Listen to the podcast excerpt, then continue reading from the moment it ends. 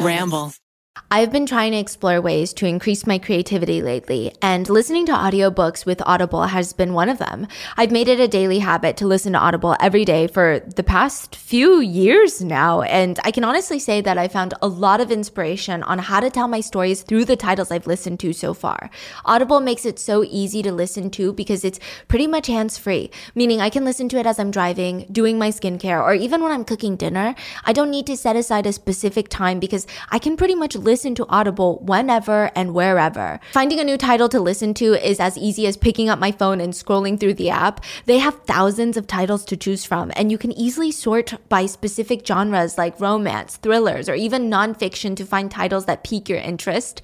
Currently, I'm listening to First Lie Wins by Ashley Elston. The main character is Evie Porter, and she has the perfect life a doting boyfriend, a white picket fence, and a fancy group of friends. Except there's only one catch. Evie Porter doesn't exist. It's just a name given to her to complete her mission by Ryan Sumner, her boyfriend. I never want to pause this audiobook because it constantly has me trying to guess what's going to happen next. If you enjoy psychological thrillers that centers around a cat and mouse game, I definitely recommend listening to First Lie Wins.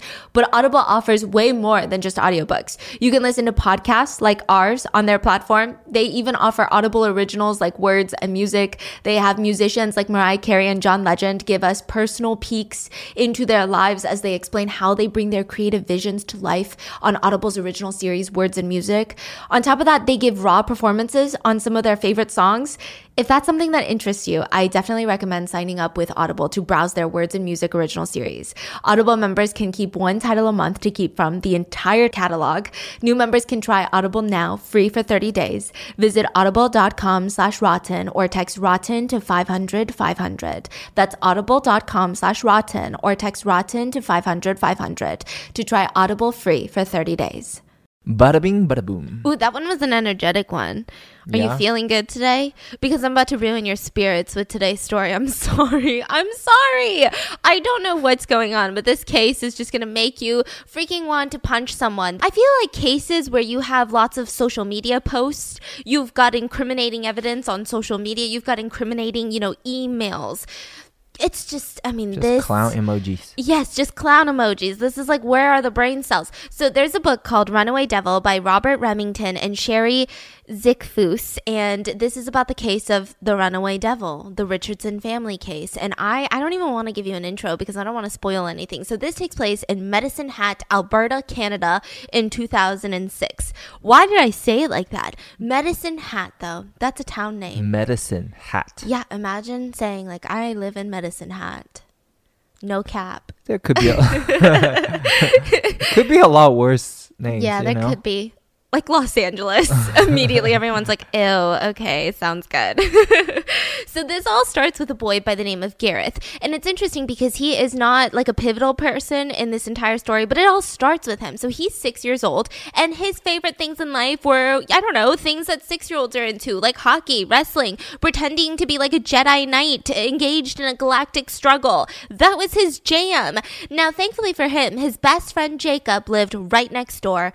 I was going to say he didn't exist. Imagine that's the plot twist. Gareth is losing his marbles at six years old. Never mind. Okay, so his best friend is his right next door neighbor, Jacob, and he would constantly just ask his mom, like, hey, can I go hang out with Jacob on the weekends? Can I go hang out with Jacob on the weekends? And they were supposed to have a sleepover that specific Saturday in April of 2006, but it ended up not happening because Gareth had a hockey game that he wanted to go to instead. So Sunday morning approaches, they're out running all of these um, errands, and Gareth is like, hey, mom, now that we're headed home, do you think I could hop by Jacob's? Because I didn't get to hang out with him that much.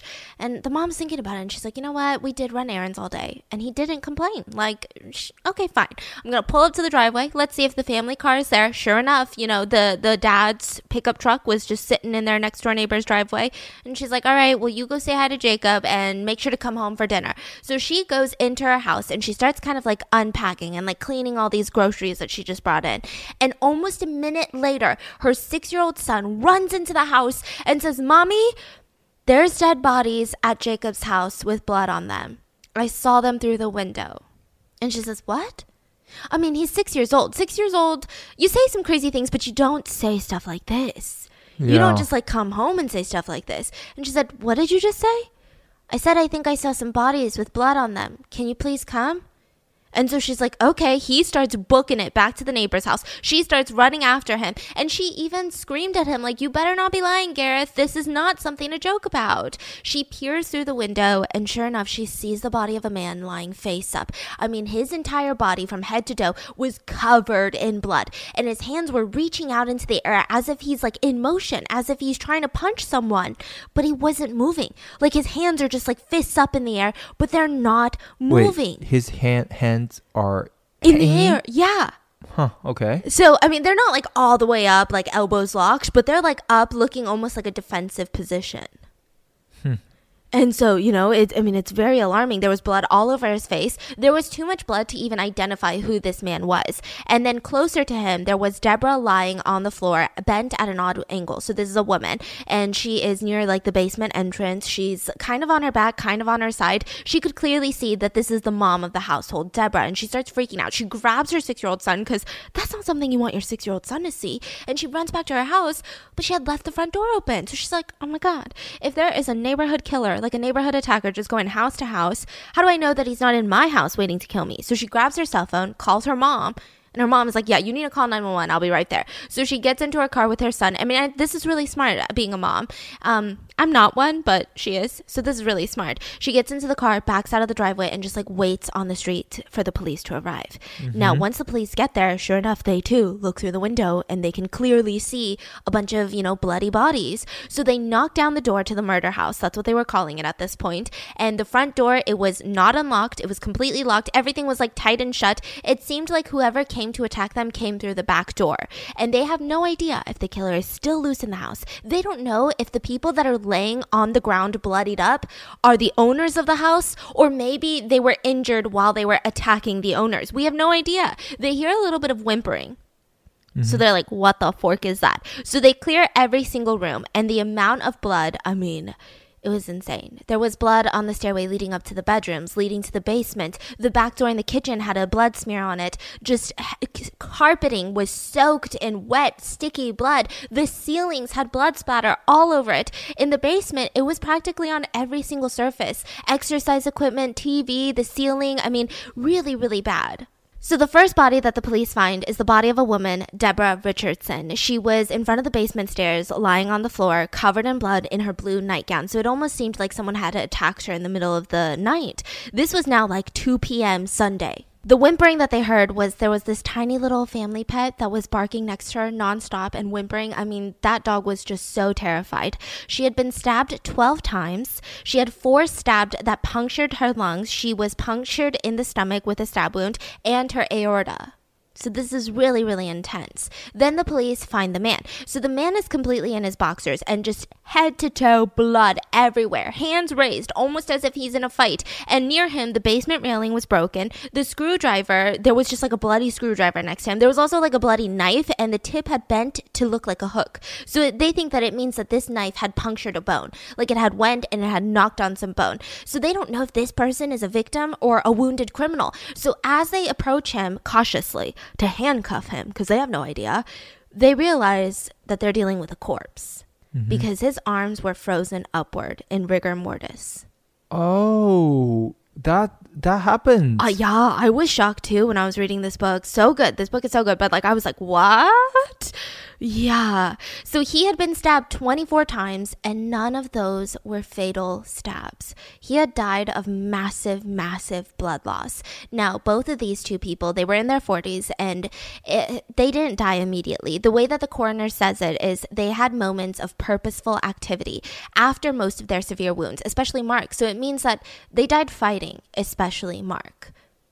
The one thing that the police constantly say is this felt like a man protecting his family and protecting his house. The way that he fought off this attacker and tried to was insane. So they go upstairs to check the rooms. Um, there's three bedrooms in this house. So the master bedroom, no one was in there. Um, there was some like disheveling to, to make it seem like someone had run in there briefly, but there wasn't an immense amount of blood. The first bedroom that they check after that is a girl's bedroom. It was a completely pink bedroom. I'm talking stuffed animals all over the place. There was no signs of violence. The only thing that they saw was a little bit of blood on the light switch. Very interesting. Now they go over to the last room, and this is a little boy's room. Already in front of his room, there was just so much blood in the hallway. Just the carpet was thick with blood, so they did not have a good feeling about this. So they open up the door, and on the bed was a little boy with just stab wounds everywhere, a large gash on his throat, and his eyes were wide open. His eyes were wide open, blood everywhere in this room. I'm talking the bed, the floor, the walls, all over his toys. The police officer that found this scene said that it seemed like um there was this lightsaber, you know the Star Wars lightsabers? It was on the floor and it was completely bloodied up. It looked as if he had tried to use it to defend himself. He did not go down without a fight. Little Jacob was 8 years old by the way.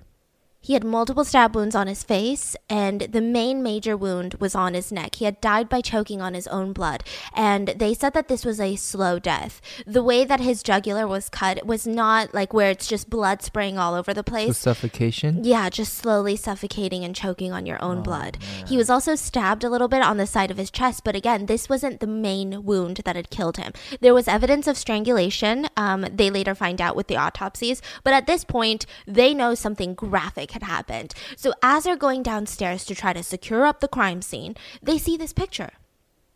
Picture on the coffee table. A mom, a dad, a daughter, and a son. And they're like, yeah, we did just go to the daughter's room. Mm-hmm. But we only found three bodies. Yeah. Oh my god. The girl is missing. How oh my old? god.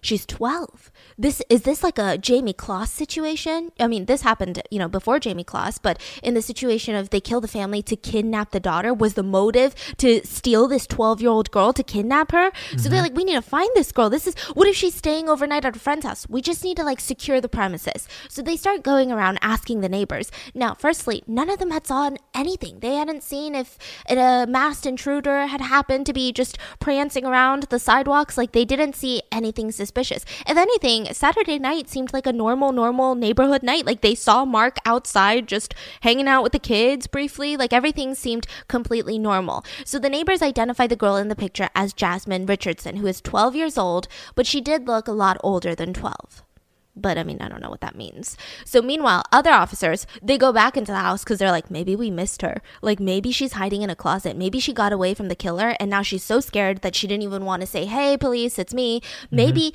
maybe we missed her body. Maybe her bloody body is like under a bed. So they search everything. There was this one moment where they went back into her room and there was a quilt just like a blanket laying in the corner and they were like oh shit. And they go to lift it up and thankfully she wasn't there. So they're hmm. like oh man like this is crazy. They checked the backyard they checked the detached garage and they cannot find her anywhere. I mean the police they were stressing out about this. They need to find this girl. So that's when they realized either a the girl has been kidnapped and she might be killed soon. Like time is not their friend. Mm-hmm. B, the girl is dead somewhere else and they need to find her body.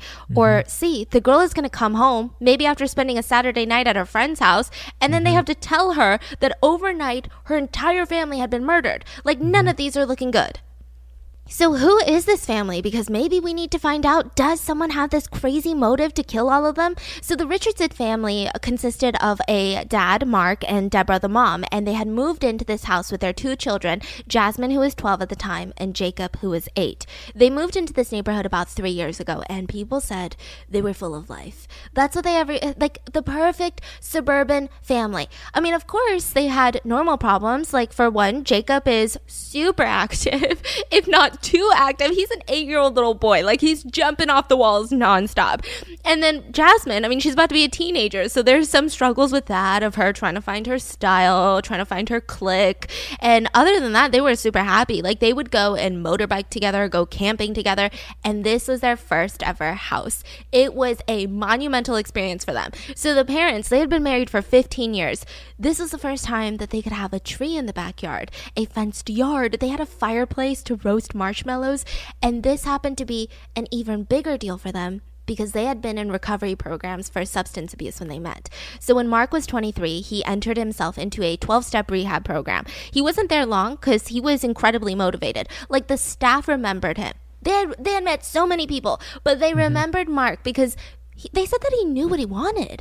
He knew that it would take so much work to succeed in addiction recovery, but he didn't care. He was like, I'm going to freaking do it and I'm going to do it right. So he meets a woman by the name of Deborah at the gym, and she was six years older than him.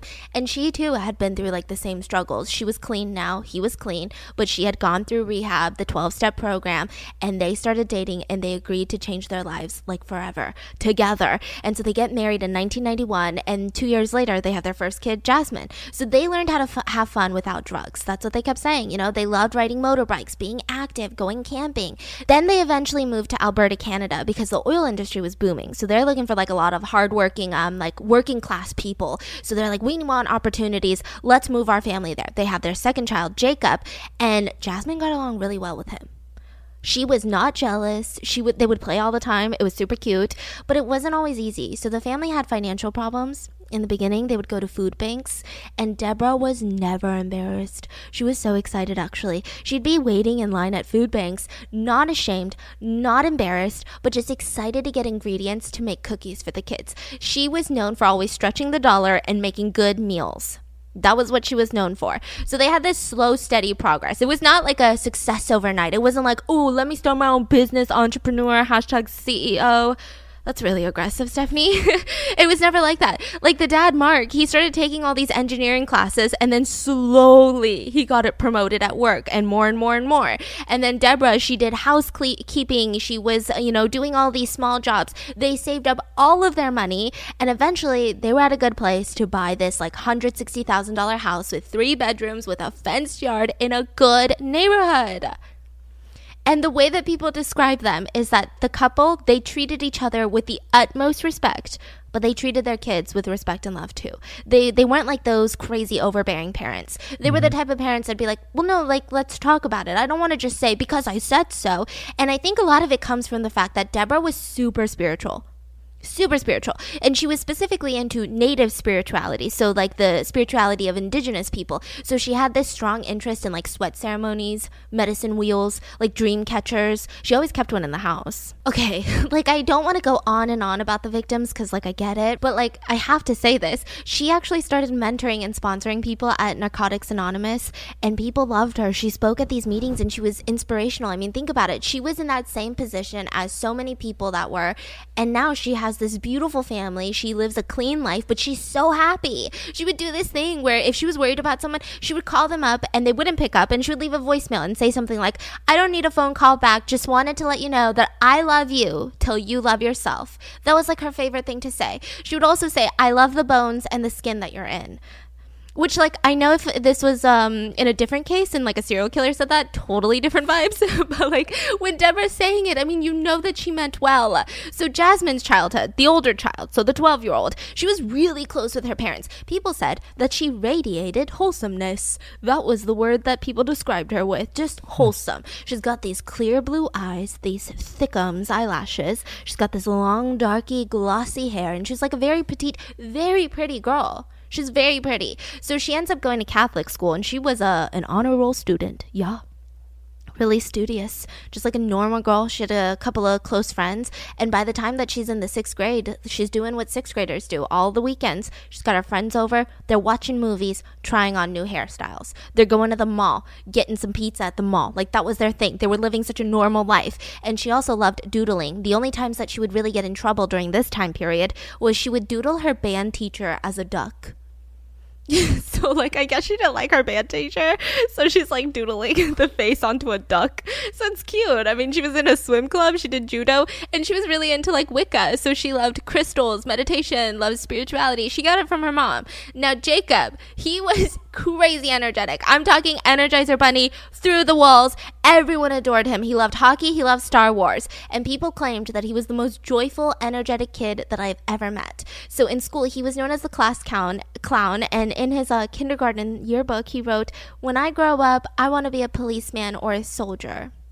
which I can only imagine the police officers after they saw his body and then read stuff like this, like this would have destroyed them. And then they he wrote, "The thing I like best about me is that I have a family and I'm very fast." I know. So they purchased this 1,000 square foot three bedroom house in 2003, And, you know, everything seemed to be going well. Now, at this point, the police are starting to look for the endangered Jasmine. I mean, they start realizing that maybe, what, like, what's going on? We need to find her. Now, one thing that they did notice in her room that was odd is that there was a little bit of blood on the light switch. And they couldn't help but think that killers and attackers don't really turn off the lights before they leave. They don't really care mm. to. So this must mean that maybe she has been kidnapped. Maybe she has been abducted. So they go to Jasmine's school because they're like, maybe maybe someone here knows anything about her. Like maybe her counselor. Maybe they know what kind of friends she hangs out with. We mm-hmm. need to get to the bottom of it. Is she at a sleepover or has she been abducted? And so the counselor, who knew Jasmine really well, is like, well, I don't really know her friends' names and I don't really have their like phone numbers. But why don't I try to go into her locker? Because it was like this tradition that these young girls would do. These like seventh graders, they would write their best friends' numbers on their lockers. Hmm. You know, just to remember it. So the police, they couldn't do it because they didn't have a search warrant. But the counselor was like, well, I am allowed by my job rules to open up lockers if I really want to. So I'll do it. So she goes and she starts flipping through her binders. And that is when a piece of paper slips out. And she froze. The piece of paper was a drawing by Jasmine. And it was a family of three stick figures being burned alive, while two stick figures stood on the side laughing. What? It was really graphic. The stick figures said things like, Help, I'm being burned alive. Help, my flesh is being burned off. And then the two stick figures that were Jasmine and someone named Jeremy said, Ah ha ha, you're burning alive. The unimaginable pain. She even wrote her name on there? Well, they knew it was her. It looked like her. Oh. And so they were like, What? So she gives this to the police, and the police immediately start to consider her not only missing, but as a suspect. So, because she's 12 years old, they do not release any of this information to the news. They only release the fact that she is missing because they don't want to be like, hey, suspected killer, 12 year old. Like, if you see her, let us know. Because Canada's really crazy about their underage, like, laws. So, even her identity for most of this, even in the book Runaway Devil, they never use her name. They just call her JR. Mm. But I mean, it's been leaked and it's used. Uh, her name's Jasmine Richardson, and it's no longer her name. She changed her name. It's a mm-hmm. long story. We'll get into it. So the rumor was, you know, immediately that people were like, she met her killer online and he abducted her. He killed her entire family. This predator that she met on the social media these days, you know, killed her family and then abducted her, and now she's in danger. We gotta find her. Is that really what happened? So, Jasmine Richardson, this is the story of the youngest Canadian convicted of multiple homicide. Her youngest victim was eight years old, and she was only 12 years old at the time that this took place. And these are her families. These are her family members. wow.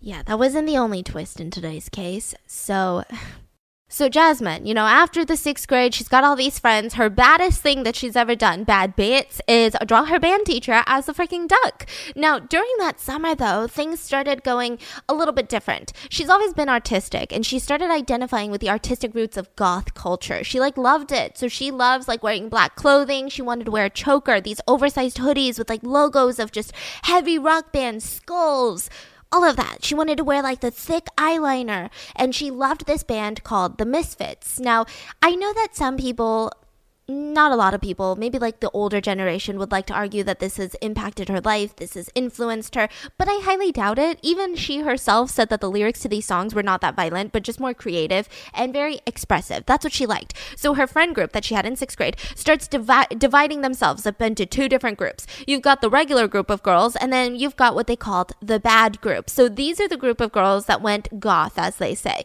So they just started wearing dark clothing, wearing makeup, wearing chokers, but they were really pissed off now that they were labeled as the bad group because they're thinking to themselves, I didn't even do anything bad though. I didn't even, my personality is the same.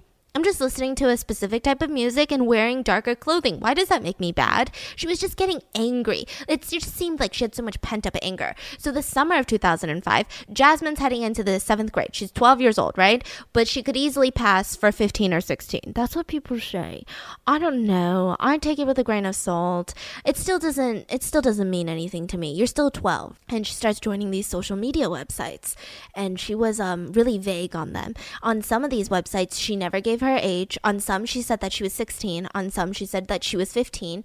On one, she said that she was a single woman with a dog, bisexual, and gave no name. So it kind of implied that like she's like a working woman, like just 19 living on her own. I don't know. I mean, I would say that I did see a couple profile pictures and she looks underage. Mm-hmm. She doesn't look 12 to me, but she definitely doesn't look 18. So, under her interests, she writes hatchets, serial killers, criminal psychology, blood, moonlight, human anatomy, and ultimately kinky shit. Kinky shit. Yeah, she said her hero was um, Jeffrey Dahmer. Yeah, she listed her hero as uh, Jeffrey Dahmer, so we're just gonna leave it at that. She had three different usernames on these different websites. She had X underscore madness underscore X. She had Runaway Devil, the name of the book, and then she also had Killer Kitty. Now, what the book mentions is that all of these three sinister usernames will fulfill her life Madness, Runaway Devil, and Killer Kitty Mm. creepy. So she starts posting on these websites and she says things like, I am the almighty Jax. Bow down. I think deep thoughts. I am quite emotional and my mood is ever changing, although I can be very good at hiding my feelings. I am told I am mentally R word. Often I am loud and I bounce a lot. I like random questions. I like to pretend I'm a gangster sometimes. But don't worry, I'm not. Yeah, I sometimes watch Teen Titans because I'm that cool. So like you What's can kind of Titan? it's like a it's like a kids show. So you can I mean I feel like just by looking at this writing you know that this is a young girl. This is 12 years old. This is not someone that's like 20. This is not even 17. Like she's very young. So she goes into the 7th grade and her school counselor immediately starts noticing, "Whoa, whoa, whoa, what happened over summer? Like you are a completely different person." So she was wearing like what regular 6th graders were wearing and suddenly she's wearing these shorter skirts, chains, fishnet stockings, spiked collars, these like black mesh tops, heavy makeup. She would draw on tears right under her eyes. Yeah, like an e girl, like that type of vibe. And they would constantly call her parents about breached school dress code, and her parents didn't care. Well, I don't want to say that they didn't care, but they said, hey, it's just an expression. She's not doing anything wrong. Like, that's how cool her parents were. Can you imagine? and so she's like embracing this style. She starts hanging out with the goth community in uh, Medicine Hat, the local mall. And that's where she starts meeting these older guys. So she meets a guy by the name of Raven, who's 19, and another one that goes by Trenchcoat, who's like 21 years old. So they all they don't call each other real names. Yeah, guess not. Yeah. Okay. Can you imagine? Hey, Raven. That's so Raven. I love that show. I mean, Raven's common, like Raven Simone, but Trenchcoat? Give me one person whose legal name is Trenchcoat. That one viewer that's like, that's really rude. I'm going to email her right now. but like, it's a weird, it's a yeah. weird name. So she starts dating and she starts dating older. Like, she's 12, dating a 16 year old by the name of Devin. To be fair to Devin, he had no idea that she was 12 he was under the impression that she was 16 as well. So her mom finds out about this, and her mom's like, Jasmine, I would just like to meet him. Like, we can meet at a, co- coffee shop. It's gonna be completely normal. Um, I'm not gonna, I'm not gonna embarrass you. You know, I'm a cool mom. So they all meet together, and uh, Devin said that Deborah was really nice and she was protective, but definitely open-minded. However, Jasmine, on the other hand, she was freaking embarrassed. She was scarred by this. She said it was so awkward. She's like, Mom, stop asking my boyfriend so many questions. Mom, you're embarrassing me. So this is the moment that Jasmine promised herself. If I have another boyfriend, I will never tell my parents. I'm just not even gonna I'm gonna act like they don't exist. But soon afterwards, the relationship fell apart. Not because of Deborah, not because of Jasmine's parents, but because Devin was getting really jealous. I mean, all the time he saw Jasmine hanging out with those older guys, Raven, who's like 19 has like a license and shit, you know, it's not cool. And so, you know, sh- she's like, Well, can you stop hanging out with him? Like, I don't feel comfortable. And Jasmine tells Devin, Well, I think he's like my soulmate. Like, can you, the balls on this girl? She was just straight up like, I know that you're my boyfriend, but that bitch over there is my soulmate. And he tried to get over it, but he just couldn't because they would constantly be hugging and just like whispering in each other's ears in front of him. So they ended up breaking up. And Jasmine would later tell the police that she wasn't sad. I wasn't too upset because it wasn't really serious. That's what she said. So then enter into the picture a Jeremy. Oh man. Stank. That's his name. What is it? It's a Jeremy Stank. It's S T E I N K E. There's no way you can't tell me that that's not stank. There's like no way. Some people call it stanky, Stinky. stanky, stinky. I think it's stank. It just has to be. If it's not, I'm going to punch myself.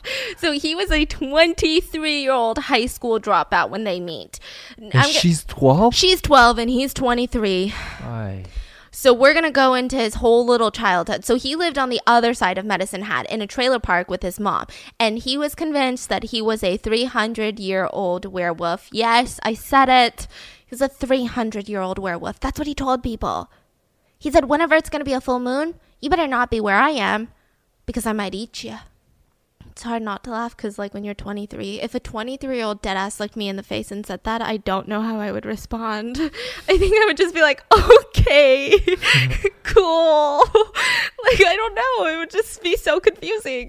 So jeremy's childhood he was bullied in high school nonstop. I mean it's really sad but his even his teachers called him stinky instead of stank I mean, or instead of however, I know, I know it's like bad that I'm bullying him for the same thing, but he's evil. So he would come home and he would tell his mom about it, but his mom didn't really care to do anything because his mom had her own problems. So Jeremy's biological dad, he would come home every single night pretty much drunk off his, he was just bonkers. He would whip him with a belt on a daily basis when he's like a toddler, drag him into his room by his ears, and then beat him some more. So eventually they break up and Jeremy's mom gets remarried. So now we've got stepdad number one, and he too would drink all the time and beat the children. He had three kids of his own, and now Jeremy has like a younger sister. So that's like five kids total. He would line them up in like an assembly line and say, Who broke the vase? All the kids would be silent because snitches get stitches. And he would make them hold out their hands and just swat at them with like a stick until one of them confessed. And then when they finally did, the stepdad would tie up other children to chairs and force them to watch the other children get abused. What? Wait, that's not what I meant. Okay, so what I meant to say was, let me clarify for a second. I just don't think that I'm coming across in a clear, concise way. Is this clear enough for you? Do you understand what I'm saying? Do you know how many times I've used these phrases in my emails? I mean, it got out of control. I was not writing clearly or confidently, and it was it was really deterring me from making better connections because it's not about what you say. It's about how you say it. Wow, I sound like a mom. That was a good one. I was struggling so much with this, and my fiance actually told me to try Grammarly Premium, and it has been months now since Grammarly Premium has been helping me respond to emails, text my friends, just pretty much everything I do on a daily basis because it gives me real time feedback and guidance on tone, word choice, and clarity. So, some of my favorite things about Grammarly Premium is the vocabulary suggestions because I hate using overused words and phrases because does it really even mean anything anymore if everyone's saying it every two seconds? And with my emails, because I have Grammarly Premium, I can get different suggestions on this word might be more exciting, effective, or even memorable. There's also clarity suggestions because I have a tendency to run on and on and on, and it helps me write clear and more concise sentences without unnecessary or redundant words. I pretty much find myself relying on Grammarly on a daily basis, especially because it's so easy to use. You can pretty much put it in your desktop editor, browser plugin, and use it on mobile apps, and it improves all of your writing on all your favorite websites and apps like Outlook, Gmail, Twitter, LinkedIn, and more. I wish I could implant Grammarly Premium into my head, into my brain, because, like, how bomb would these podcasts be? So, do more than just spell check. Say what you really mean with Grammarly Premium. Get 20% off Grammarly Premium by signing up at grammarly.com slash rotten mango. That's 20% off at G R A M M A R L Y dot com slash rotten mango. So then obviously that relationship doesn't end up working out and Jeremy's mom gets another boyfriend, well stepdad number 2. And he was incredibly abusive. He shattered the mom's cheekbone completely at one point. Jeremy tried to stand up for it and he got into a fist fight altercation with stepdad number 2 and apparently the stepdad just started giving him uppercuts to the face and then pounding him on the back of the head. There was one incident where he pushed Jeremy into a deep freezer so hard it apparently gave him a head injury. Now, I don't know if he was taken to the hospital, but I mean, there's got to be some sort of head trauma involved. Yeah, holy. This is insane. Now the mom, on the other hand, you're thinking, okay, like, well, she's a victim too. There's gonna, there's gonna be a moment where she comes and she saves her son. Yes, no, she was like a raging alcoholic. So after these three relationships failed, she still kept bringing around not so great men into the house, and they would abuse her too. They would abuse the kids, and they were constantly moving because she had dated very scary dudes. So they had to be on the move. They had to keep moving their houses. So Jeremy never really had this time to like make a bunch of friends to really settle down his roots. And he didn't do well in school. So by the time he's in the fifth grade, he comes in late every single day. So finally, the teacher's like, okay, all right, Jeremy, you can't keep doing this anymore. You got to set your alarm or you got to get your mom to set it for you if you don't know how to do it. And he just snapped in front of all of his classmates. He like gets up and he starts screaming, like, my mom won't buy me an alarm clock. Just like raging at the teacher over something like this. And all the students were just terrified of him. So by the time he's like 13, he starts using alcohol and weed. Super young. He's like heavily using it. Then he starts going on to like ecstasy, mushrooms, acid. And his mom didn't care. His mom, and I quote, said that she liked him better doing weed because it made him more calm and easier to live with. So there are claims that he had ADHD. I don't know if this is true. I don't know if there was like an official diagnosis of ADHD, but I mean, it's just the mom said he did. So I don't know. She seems like the type that just doesn't like kids, really. Doesn't like them being loud. Cuz like imagine you have a kid and you're like, "I love when they're high off of weed cuz they're calm." So by the time that he's in his teens, he tries to hang himself, and that thankfully didn't well, okay, well, I, I don't know if I can say thankfully in this situation because more people end up dying, but like it didn't work. He gets hospitalized and he was okay. Now, at 15 years old, he had drank so much vodka that it's wintertime. He passes out outside in Alberta, Canada, and he was hospitalized for hypothermia. Like it was just a lot. So he also starts self harming. He cut himself on the arms a lot. And um, he said that he stabbed himself in the leg a couple of times. And he would do it sober and also while he was under the influence. Now he would start writing poems about his scars, calling them eternal scars. He would talk about the pain of life, the pain of scars, the pain of wanting to create these scars. I mean, when I read that poem, it was just it was just sad. Like you can't help but like kind of feel for this guy. If you didn't know anything else, you know, just mm-hmm. this, it's like so sad. And then in high school, the bullying gets worse. Like it was just so bad. He had to be transferred to a different class that was called the Integrated Occupational Program, IOP. It was for students that had learning difficulties. But a lot of the other kids called it since it's called IOP, they called it idiots on patrol. I'm telling you, high school kids are the meanest breed. They're the scariest, meanest breed. So he said that he would rather be bullied than invisible. That's how everyone claimed he was. He actually kind of like egged He'd it on. He'd rather be bullied? Yeah. You know how there's like two types of kids? Like I'm the one that's like, I'd rather be invisible what yeah. the heck? But he would rather get the attention and he kind of got off on it. He kind of liked it better than no attention. At least someone was talking about him, at least someone was talking to him. And so because of that, he like wanted to start trouble. He started like picking fights with a bunch of football players and then he would run away to an adult immediately after. So he'd like pick a fight, but then he couldn't like do it. Yeah. And he would just like run away, which then resulted in people teasing him because it's like, well, you're like a tough high schooler. What's going on? So he drops out in the 10th grade because his mom started having lung problems. So he's like taking care of her. He starts working a bunch of odd jobs, delivering pizza, working at a grocery store, a hardware store, a sporting goods store, literally all the stores. And he tried to he tried to fix his life. He tried to apply at the local college to finish his high school diploma, and that is when he heard that his grandparents passed away. And then he had like this another meltdown and he dropped out and things started going really downhill from there. He moves into the Tower Estates with his mom and his sister, which is like a trailer park at the edge of Medicine Hat. So it's like not the best area. And during the wintertime, it was it was really cold. The utility bills were high. The water pipes would just be freeze, like freezing. It was just not the best. So in front of the trailer, it was also very messy. They had um, a bunch of like used furniture, like a refrigerator, just in front of the trailer, like outside. They had a couch outside of the trailer, like a workout bench, and then they had these like plastic storage containers. So it just looked like they were using these things, but they didn't have place for it inside, and it just looked very just dangerous. So around this time, his mom gets arrested for stabbing her boyfriend it's just not a good you know not a good mm-hmm. life. And so she was on a one year probation and she kept breaching that probation because she kept trying to contact that stabbed boyfriend. And jeremy's relationships they were no good either. I mean he didn't really have a stellar example of what love was. So when he was 20 years old he starts dating a 17 year old now she claims that he got her pregnant and he demanded no i didn't uh, let me get a paternity test. Now, the paternity test was demanded, but it was never delivered. So we don't know if he's got a kid out there. Maybe he knows, but publicly, I don't think we know. They broke up because she said that he had like this Jekyll and Hyde in him. She felt like throughout all this time that they were talking, she only knew 10% of his personality. Like one day he would be completely fine, and then in the middle of the night, he would just wake up and just start talking to himself. It was really weird. And then randomly in the middle of the night, he would have like a crazy temper. But then the next day, he would just be so charming. And the one thing that was consistent with Jeremy was that he was incredibly eager to please. He would spend every single dollar that he had, which was not a lot. And he was just super suggestible. That's what they said.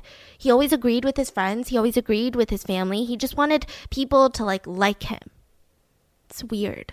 Yeah, that's really weird. So What? yeah, after this relationship breaks up, his girlfriends just got younger and younger and younger. Now some people argue it's because he's extremely immature. He couldn't even hold down a job. He spent all of his time drinking, smoking pot, playing on an electric guitar, just like writing this like really deep, dark, twisted poetry about life. Starts doing cocaine. But I I don't know. That just like doesn't sit right with me. Even when you're like, okay, I get it, you're immature, 21 date like a date like a more immature 21 year old or a 20 year old you can find them they're everywhere i was one of them Yeah. so he just starts dating like 14 Like, I don't think dating a 14 or 12 year old says that you are immature. yeah it says that you're a pedophile yeah. Legally speaking thank you. Yeah. So the police all knew about jeremy at this point. Um, they considered him a sad case. He would constantly shoplift from grocery stores write bad checks but nothing was very alarming. They never really thought of him as like this crazy danger to medicine hat. Like oh my god we gotta lock him up. Like he's so violent. They didn't think anything like that. So jeremy turns 22 years old and that's when he decides to go goth just 22 years old. He's like, you know what? I really like this music. There was this one band, and they had music called Bomb the Trendies, and it just was like a whole hate song, uh, a bashing song about people who follow the latest fashion and pop culture. So, like 90% of the world. And he was just like, yeah, like I'm different. And he became obsessed with werewolves, and he firmly believed that he was a 300 year old werewolf. And he would post on these social media websites saying, You're the light when it's dark, you're the moon when I bark. it was so bad. It was so bad. I'm sorry. Real goth people called him a poser. So, like, if you asked any real, genuine goth person in the world, they would all say, no, he's definitely a poser. Like, it seems like he's doing it to be edgy and for shock value because most goth people, they're not violent at all. They're not occupied with like death and killing and like trying to seem cool. It's just like their lifestyle. They like this fashion, they like this music. It's just, it's weird. Mm-hmm. like, he's like what those weird movies would display as goth people, and then everyone watching is like, that's not us. What? Mm-hmm. What is this? Now, in Medicine Hat, though, goth culture did have one thing that worked in Jeremy's favor is that goth, goth culture had very few age barriers. Mm. Now, no one would say, I mean, obviously, all of his friends, when he started dating like 12 year olds, they were like, this is disgusting. You need to stop. But it wasn't that alarming for a 20 year old to hang out with, like, let's say a 14 year old in goth culture in Medicine Hat. So I don't know if it's different in other places because it's like, it's, it's not like you're doing anything illegal. You're just friends, maybe in a mentorship. Maybe you're mm. guiding them and maybe you're like mentoring them So- in other things. So you're saying like in the area in that community there were different age groups. Like they all Yeah. kind of hang out together, right? So they called them like the baby goths. And then you had like Raven and Trenchcoat who were like 19, 21 years old. And they were like hardcore goths. And so they would kind of guide the baby goths that were like in middle school and high school. And they would just teach them more about goth culture. I, mm. I don't think that this was incredibly alarming. I don't know. I'm also not a parent, so I have no idea. Mm-hmm. Maybe it is alarming. What do I know? And so Jeremy starts hanging out with them and he he was really popular, especially amongst the young people because he had a car. Now, he didn't have insurance, he didn't have a license, but he drove that car, okay? So he had that car and he had high status in the community. What really helped is that he could obtain alcohol cuz he was 22 years old. Now, people claim that he had a fetal alcohol spectrum disorder. So, this is when when the mother is pregnant, she's heavily drinking alcohol. When you come out of the womb, you it's there's just a lot of issues that can happen. That's why, you know, you're told not to drink when you're pregnant. There was no official diagnosis though because Jeremy's mom refuses to admit to drinking while she's pregnant. And in order to have the FASD diagnosis, the mom has to straight up admit to the doctors that she was drinking. But she does admit to using other drugs like codeine while she was pregnant. And this was prescribed by doctors at the time, she alleges. I don't know. And people with this disorder, sometimes they have developmental problems, and maybe they have this urge to hang out with people who are younger than them because they have crazy social immaturity and they are constantly rejected by their peers of their age. Still not an excuse to me, but like, Yeah. okay, fine, whatever. So he's hanging out with these kids. Everyone freaking loves him. They said that he's super sweet, he's polite, he's fun, he's caring, he's energetic, and he can drive us around. So he hangs out at the mall. That was like the hot spot for all the goths, the food court. That was their place, okay? You got the baby goths, you got the high school goths, you got the freaking college graduated goths, you got all the goths there, and they would just hang out. They would also steal a lot, and they would come back to the food court to compare how much each person has Oh my stolen, which again, side note, this does not represent goth culture, just what was happening in the Medicine Hat Mall. Okay, that's it. And I'm sure there was a lot of regular goth people in Medicine Hat that didn't do this whack ass stuff, but like, that's fine. So this is where Jasmine and Jeremy would eventually meet. So Jasmine had just recently turned 12 and Jeremy was 22 years old. So he's going to turn 23 soon. So now you're looking at a 23 year old and a 12 year old. Jeez. And so Jasmine, I mean, she was impressed by him. He was popular. He was like the life of the party. Everyone loved him. He was handsome. He was charming. So December 2005, they start kind of getting closer. They start going to these all ages punk shows together. They start hitting up the malls, the arcades, just like hanging out in the alleyways. Like that's what teenagers do, I guess. And they start bonding over how shitty their life relationships are. So Jasmine's main problem at this time is that her parents found out that she was friends with 19 year olds and 21 year olds. Raven and Trenchcoat. And they were just upset about it. They were like, We don't mind you dressing like this. We don't mind the music. We don't mind you hanging out with friends on the weekends. But why is a 12 year old hanging out with a 19 year old? There is no mm-hmm. logical reason in any sane person's mind that I can come up with. What? Like, what? Yeah. It's not even what? And so Jeremy's problem at the time, he was engaged to a girl by the name of Danielle, but they were like drifting apart. So he's like, What do I do? I don't know. Maybe it's because she's like 12. Okay, I don't know how old Danielle was. Sorry, but like just angry. So Jasmine's problem gets more and more intense. So Raven and Trenchcoat, they would call up her house and then her parents would intercept that phone call and then they would get more mad at her. So now she was like trying to get away with it and have these people have a girl call at first and then pass the phone to Raven. I mean, she was just like doing the most. And Deborah would confide in all of her friends. She would go, she was in this like entrepreneurial class. So she would go to these classes and she would just say, I don't know, there's something about my kid. It's just, she's 12 going on 20. like she would just be like, I don't know what to do. She carried two pictures in her wallet of Jasmine. One was her just in her regular clothes, and then one that she called quote unquote the goth one. And it seemed like she was really proud of her either way. She just didn't know what to mm. do about it. She like loved her. Whatever Jasmine wanted to wear or do, she loved her, but she just didn't know how to handle all these old dudes. So then mm-hmm. Jasmine, she goes to the school counselor and she starts complaining. And she's like, I want to go into foster care. Now, when your school guidance counselor hears that, they're thinking, oh my God, you're being abused at home. We need to figure this out, right? We need to call CPS. So she's like, what do you mean by that, Jasmine? Mm-hmm. Is someone is someone hurting you at home? Is someone hitting you at home? And she's like, no, no, oh God, no, they would never hit me. They're just so freaking annoying. And so the counselor is like, are you sure no one's hitting you? Nope. They're so annoying. I can't deal with them anymore. And it was just like, so you want to be put into foster care at 12 years old because your mom doesn't want you to hang out with older boys. That's insane. So then 2006 rolls around. February 2006, Jeremy and his girlfriend Danielle, or his fiance Danielle, weird, they break up and he starts posting online about the breakup. He wrote on his social media post, My love left me hanging by a rope. And he started DMing his friends and he said, Hey man, how's you doing? I wish I could kill Danielle, that stupid bitch. God, she's so totally emo. I don't know what that means. and so Daniel like wanted her stuff back. Danielle was like, "Hey, Jeremy, I want my stuff that I left in your trailer." And he kept writing "rar." So like that's a thing that they kept saying. Like anytime he was angry, he would email his friends "rar" like a lion. I'm sorry. R A W R. yes. I think that's what people text back in the days. Yes, but it makes me so cringe. I'm so uncomfortable. He said "rar." What do you think people gonna think about when people are te- uh, messaging today? Oh my god, I was thinking about that. Um, so I saw this one TikTok side note that said, "Think about in 300 years, they're going to be studying our generation, Exactly. and what if, what if there's some sort of like information gap, and everyone who has ever posted on Twitter." I'm dead. They think people just started dying, and there was this phenomenon of like posting on Twitter that you're dead.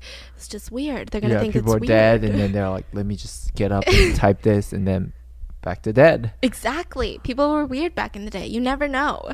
And so he would say, rar. And he would say, I'm very pissed off now because of women's bullshit. Rar. So, Valentine's Day of 2003, Jeremy, 23 years old, asks out 12 year old Jasmine, Will you be my girlfriend? And she says yes. So, they go to their first official date at a punk show. And she said that she really liked him. He was sweet, he was attentive, thought he was really cute. Of course, she didn't tell her parents. So, he would do these things where he would pick her up from school, he would meet her at the mall he would pick her up further down from the street. She'd be like, I'm going to go hang out with my friend Jocelyn. And it would be like Jeremy picking up her up from the down the street, you know? He never called the house. He only talked to her online because it's less likely that the parents would pick up the phone. You know, she has like to type in her little password for her MSN account. That's what mm-hmm. they were talking on. And Jeremy's online persona was very alarming. So a lot of these have dislikes. So in his dislikes, he wrote, My heart being broken. He very much dislikes that, okay? He also dislikes home wreckers, hypocrites, liars, and the sun. Like how very vampire of you. Also, I think werewolves love the sun. I feel like they do. Don't they? Don't like wolves like sun. My dogs like sun. That's my train of thought. He said spider webs, but not spiders because they're cool. K E W L ah, so cringe. He said he dislikes prostitutes. He likes to kill prostitutes, play with their insides, and then eat them. Among his other dislikes, he said he doesn't like um, accordions, like the musical instrument, pigs, cops, and the hard N word. Wow. So he's really just a disgusting, unlikable person. And his username, his profile name was the Soul Eater. So more and more you have both of these just colliding. These worlds are colliding and it's just becoming so it's a shit show. So Jasmine, she starts getting more grounded, not because she's talking to these older guys, not because her family found out that she's dating Jeremy, but because one day she's supposed to be babysitting her little brother, Jacob, who's like 8 years old, and her parents go off to work and she decides, "You know what? I'm kind of sick of this shit. Like my brother is boring. I'm going to leave." So she walks to the local 7-Eleven with her girlfriend and leaves her brother completely without even telling him. So him being scared. It's like nighttime. He calls his parents and he's like, Yeah, so like Jasmine left me. I don't know what to do. I'm freaking out. So they leave their little work event. They come home. Jacob was just terrified. And the parents were rightfully super pissed. So they grounded her. They were like, We're taking away your phone. We're taking away your computer. And this is when Jasmine said, I couldn't take them anymore. And I quote That's crazy. So after about a month of dating, Jeremy finds out that Jasmine is not 16 years old like he initially thought, but according to her online profile that she was 15, which is only an age gap of 8 years, so he wasn't that upset about it. Soon, like a week after this, he finds out that she's actually 12 and he still decides to date her and they start having sex. 12 23 so he's like supporting her through the time that she's grounded. Every night that she would sneak out of her room, go to the basement where they would just talk on the phone. So she would steal the landline, talk to him. She really liked him. He would um sing her songs over the phone, serenade her, songs that he wrote. So I can only imagine that they're horrendous. You know, if you're going to sing to me, don't give me no basic rhymes. Like sing me a Bruno Mars song, a John Legend. These songs are out there, just sing it. And so she claimed that she was falling in love with him. Jeremy would write to Jasmine these crazy things like, You're the blood that flows through my veins. You're the sun breaking the cloud when it rains. My love for you forever as we die here together. He's such a creep.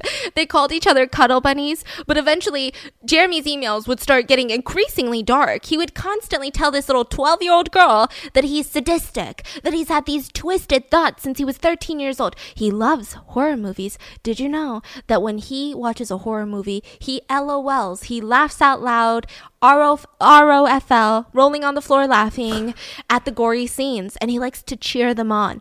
And he tells her one time, one time I was at the movie theater watching The Land of the Dead, which is like a zombie movie, and I just started laughing when they were killing everyone. I was like laughing, and I was like, "Do it again!" And someone in the front row stood up and told me, "You're a sadistic fuck." I think that the front row person told him, shut the fuck up. But like, I don't know if I'm wrong. Cause like, who screams you're a sadistic fuck? Like, I, that wouldn't even cross my mind. Yeah. And he was like, but I couldn't help but laugh, man. You know, I'm so big and bad. And he bragged about his ninja swords. So he had a ton of like these swords at home. I don't know if they were real. I don't know. But he wanted an authentic katana, which is the sword of a Japanese samurai because it's extraordinarily sharp. And he says he has a special connection with knives because when he was 13 years old, a bunch of bullies, they came and they jumped him and they beat him up. And so since he was 13, he carries around a knife all the time. And then he starts telling her about his favorite movies. So he's got two favorite movies, right? So I'm going to give you the lesser one. his second favorite movie is Bully, which is a film about a group of friends who decide that they're going to murder the school bully and they lure him to the swamps and they butcher him with knives. Okay. So his all time favorite movie, though, was called um, Natural Born Killers. And it had to do with a couple that go on a cross country killing spree where they kill the girlfriend's abusive parents and then go through all the states just killing people. And this movie was actually based off of a real case of Charles Starkweather and Carol Ann Fugate, who were um, spree killers. And they murdered 11 victims in Nebraska and Wyoming in the 50s. And this was like his favorite movie ever, which, by the way, Robert Downey Jr. is in this movie. What? Yeah, and so is uh, Quentin Tarantino. I don't know if I ever say his name right. Yeah. So he's like, yeah, these are my favorite movies. This movie comes really important later. Now, Jeremy, at the same time, he's got his whole life thing going on. There's this guy by the name of Jordan, which is his best friend. And Jordan was going through some shit time. Like, he was homeless at the time. There was just so much going on in his life. He was addicted to drugs. He was drinking a lot. And so Jeremy was like, hey, why don't you come and live with us in the trailer? Now, Jeremy's mom, she was a shitty mom, but she took these kids in. She said, you know what? I love troubled teens. I have a soft spot for them. So, sure, you can crash on the couch for as long as you need to. And this is when Jordan said that he saw a really dark side to Jeremy. You know, he watched him cut his own hand and just start sipping on his own hand blood. And then he also mentions that he never drank it out of a glass or anything. He just like licked it off his own hand, which I wasn't thinking that, Jordan. I wasn't thinking that he was drinking it out of a glass, but thank you.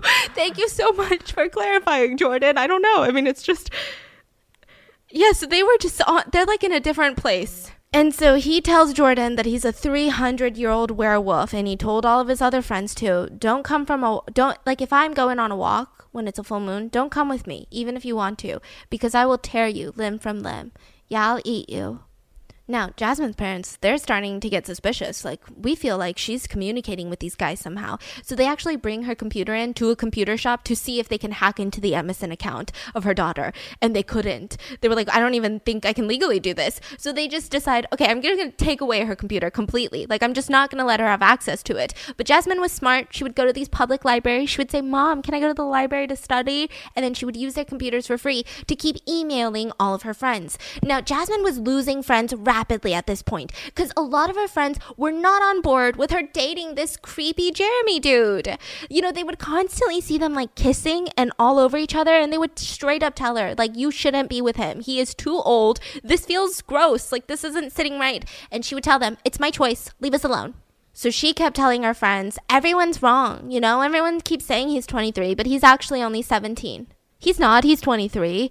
And Jasmine later tells the police that she never asked Jeremy for his real age, and she just said, I knew he was a lot older, but I didn't want to know for sure. So anytime the friends would get together, it was no longer cute. It was no longer them watching movies and doing each other's hair and braiding their hair. She would just constantly be on the phone with Jeremy. Now, Jeremy's friends, they're all starting to kind of get creeped out by this arrangement too. They're like, buddy, what are you doing? You're 23, she's 12. I mean, you're a grown man. You should have a job, not be hanging out with, I don't know, middle schoolers. That's alarming. But he didn't care. He just would constantly talk to the runaway devil and say things like, hey, sexy, I miss you more than killing people. Can we get together and kill people together? Teehee, love you tons. So their entire dream that they had decided on was to get married, get these matching tattoo rings, and have this massive goth wedding, and then move to Europe where they would buy a castle in Germany, a 100 bedroom castle in Germany, and they would live there in happy married bliss forever, away from her parents. Which, like, what? When I was 23, I was looking for like the best rent in the town, you know? What, what do you mean buying a castle in Germany? I don't understand, Jeremy. What's going on? So Jeremy decides to give her this massive present that was his own vial of blood. He got his blood, put it in a bottle, and gave it to her. And after this one gift, they start they start planning on how to kill her parents. So Jasmine, she starts getting slick with it. She's like, listen, I've had my phone taken away. I've had my computer taken away. I need something. So she decides, okay, mom, I'm going to go to family counseling with you. I'm going to give you a little something and you give me a little bit something. And her parents were really shocked that she agreed. They thought that she was going to put up a fight, but they didn't. So they sit down with these family counselors and Jasmine was so attentive. Like during the entire session, she's like, yes, I want to make this work. No, I love you guys. And so because of that, they said, do you want your phone back or something? Like maybe we can give you supervise hours with your phone and your computer. And she was like, Yes, but I miss my friends so much. So they're like, All right, well, do you want me to drop you off at your friend like Jocelyn's house? And she's like, No, can I go to a punk rock show? Like, I just want to listen to music. And they said, Okay, but we're going to go with you. And so she was like, all right, fine. So they all pack up in the car. They go to this all ages punk rock show. And during the middle of this craziness, because like, I can't even imagine how crazy that is, the daughter, Jasmine, she's like, all right, well, I'm going to go use the bathroom. But she wasn't using the bathroom. She was sneaking off with Jeremy and they were making out in an alleyway. So now the parents are freaking out. Like she should be back by now. We lost her. What's going on? So she starts they start searching the entire place. They get her friends and they're like, "Jasmine, Jasmine." And they find her in the alleyway making out with Jeremy. So of course, the dad is furious because they can tell that this dude looks like he's in his 20s. Like he doesn't look 12, okay? He doesn't look 13. He doesn't even look 17. He looks freaking 20. So he's getting angry. Jeremy sees that, makes a run for it, just dips. And Jasmine, she was embarrassed, she was ashamed, and the parents were really angry. So they grounded her again. But she's still emailing him from the libraries, and she would constantly say things like, I miss you, I miss you, I love you, and I also want to bang you. And these are the types of emails where you can start seeing Jeremy's insecurities. So he seemed that he didn't like it when she talked about sex rather than love. It's weird. Hmm. Like she would say, um, oh, she would say sex, sex, sex, sex, oh, and love. Like that was the way she just like wrote an email called sex, sex, sex, sex, sex, sex, and love. And he said, and love? What, what does that mean? Why and love? Why isn't it love, love, love, love, love? Like it was just weird. He seemed really insecure. And she was like, oh, no, that's not what I meant. And he was also really jealous that she was talking to Raven at the show, and he just didn't like that. So he starts calling her at night again, and the parents intercept and they find out that it's the dude that was making out with her at the punk rock show and they get even more mad. And this time they kind of tell Jeremy off. I don't know what they said to him. I'm sure it wasn't mean but it was just like hey please stop calling our daughter. Like that's not okay. You know how old are you? And Jeremy gets a hold of Jasmine and tells her god your parents are so unfair. My mother was nothing like your parents. Do you want to know why because my mom has been living on her own since she was 15. She used to hang out with 25 year olds and stuff, and she knows what it's like to be us. Too bad your parents don't. They should get with the program, though, and realize that times are ever changing and they can't stop it. Can't stop what? I don't know. I don't know. Okay and she's like mad with him. She hated being treated like the 12 year old that she was. So she starts emailing him about the killing. She's like, All right, well, I hate them. So I have this plan. It begins with me killing them and ends with me living with you. So we are set. I'm going to try and call you, but I really don't know if I'll be able to. They're treating me like shit. I hate them so much, but I hope this won't bring us far apart. I hope to talk to you soon and love you with all of my heart. And so he he starts telling her we need to get creative with the details. Stuff like that. Música Some of you guys might not know this, but I have a food based channel on YouTube. I'm obsessed with food, it's my jam. And so, of course, I love browsing markets that are thriving, that are popping, because I go through all the aisles. I'm like, let me look for healthy food, snacks, and body care. I mean, I'm all about it. But did you know that you can actually do that on your couch? Did you know that? Because that's a game changer for me. You don't have to wait in those lines anymore. You don't have to get bonked in the back with a shopping cart. You don't have to do any of that because I'm about to introduce you to Thrive Market, which is an online membership based market on a mission to make healthy living easy and affordable for everyone. You can easily shop by 70 plus diets and values like keto, paleo, are you gluten free, vegan, non GMO? Do you only want to eat fair trade certified, BPA free, and more? Thrive Market members save an average of $32 on every single order, which almost pays for the membership itself. So, my first order that I ever made with Thrive Market, I was shocked because I saved, I think, close to, I think it was a little over $40. And they have two membership options, so you can get a one month membership for $9.95 a month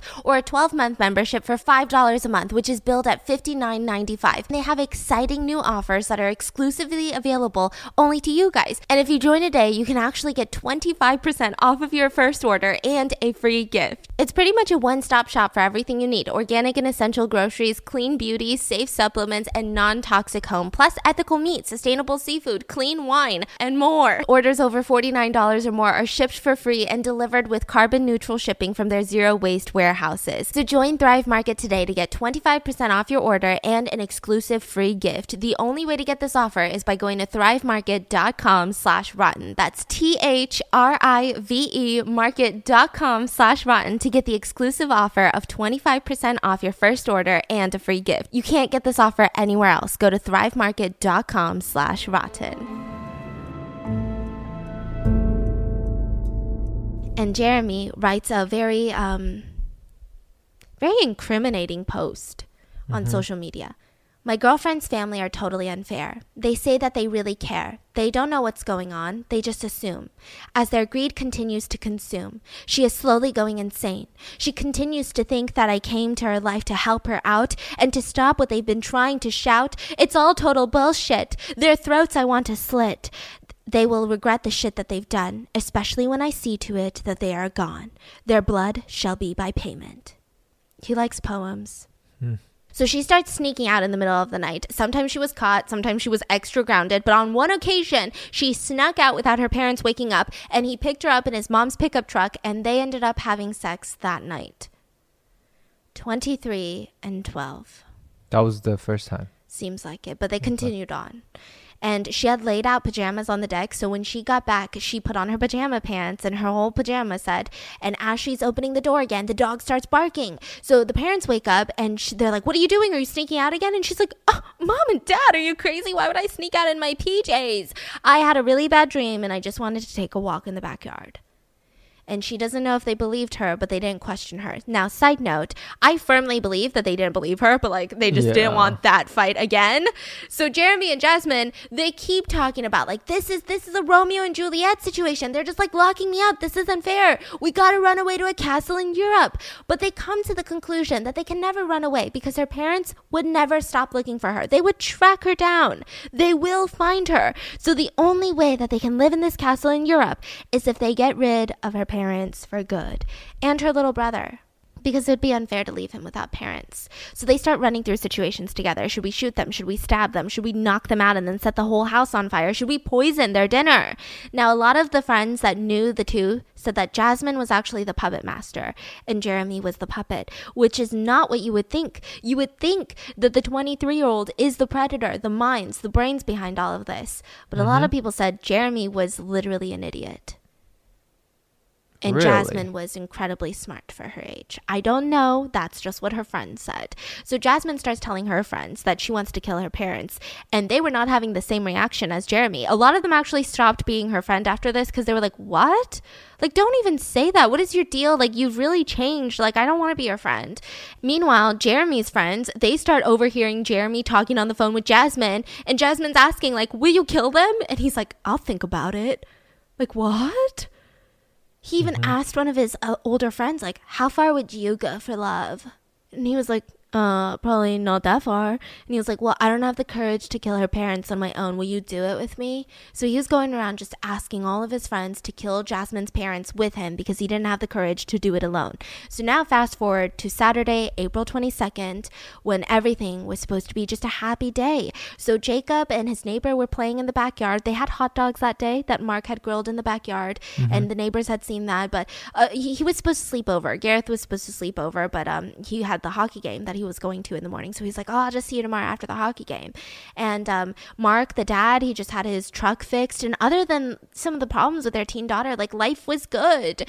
Jasmine was taking a bath on Saturday. Her friend actually emailed her asking her, "Hey, tomorrow on Sunday, do you want to go swimming or to the mall?" And she said, "I can't." And her friend said, Why? Why not? And she never responded. So, meanwhile, this Saturday, Jeremy is drinking, smoking pot. All of his friends are over. And he starts getting mad at Jordan, the guy that was like living in the trailer. And he's like, Why won't you kill her parents with me? Like, why? Why? And one of the friends overheard and they knocked on the door and were like, well, Are you guys fighting? Like, what's wrong? Mm-hmm. And he just said, Well, somebody's chickening out. And he walked away. So Jordan's trying to talk to him again, like, hey, you shouldn't do this. Like, I don't know what you're talking about. You're crazy. Like, is it because you're high right now? Like, what's going on? And he said, if I find out that you or anybody else told the police about this, I will kill all of you because I don't know who's the rat.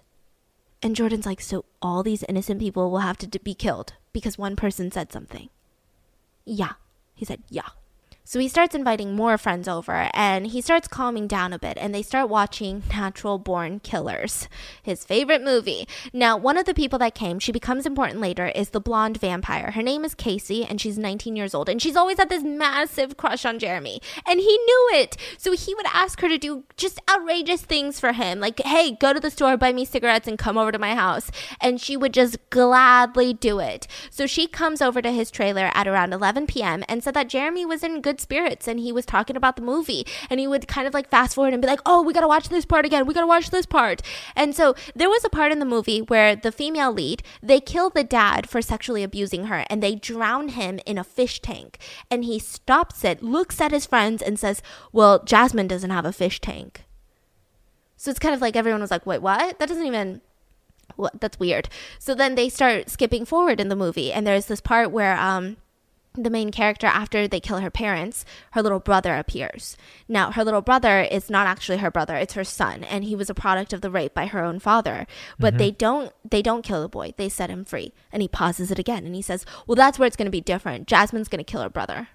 And everyone's like, what? I am What alarmed that nobody called the police, you know? I am just like so confused. I mean, I get it if you like say just things like, "Ah, I'm so mad I could kill her." But then like if someone's like, "Well, yeah, we're we're not to set him free. I'm to I'm to murder him."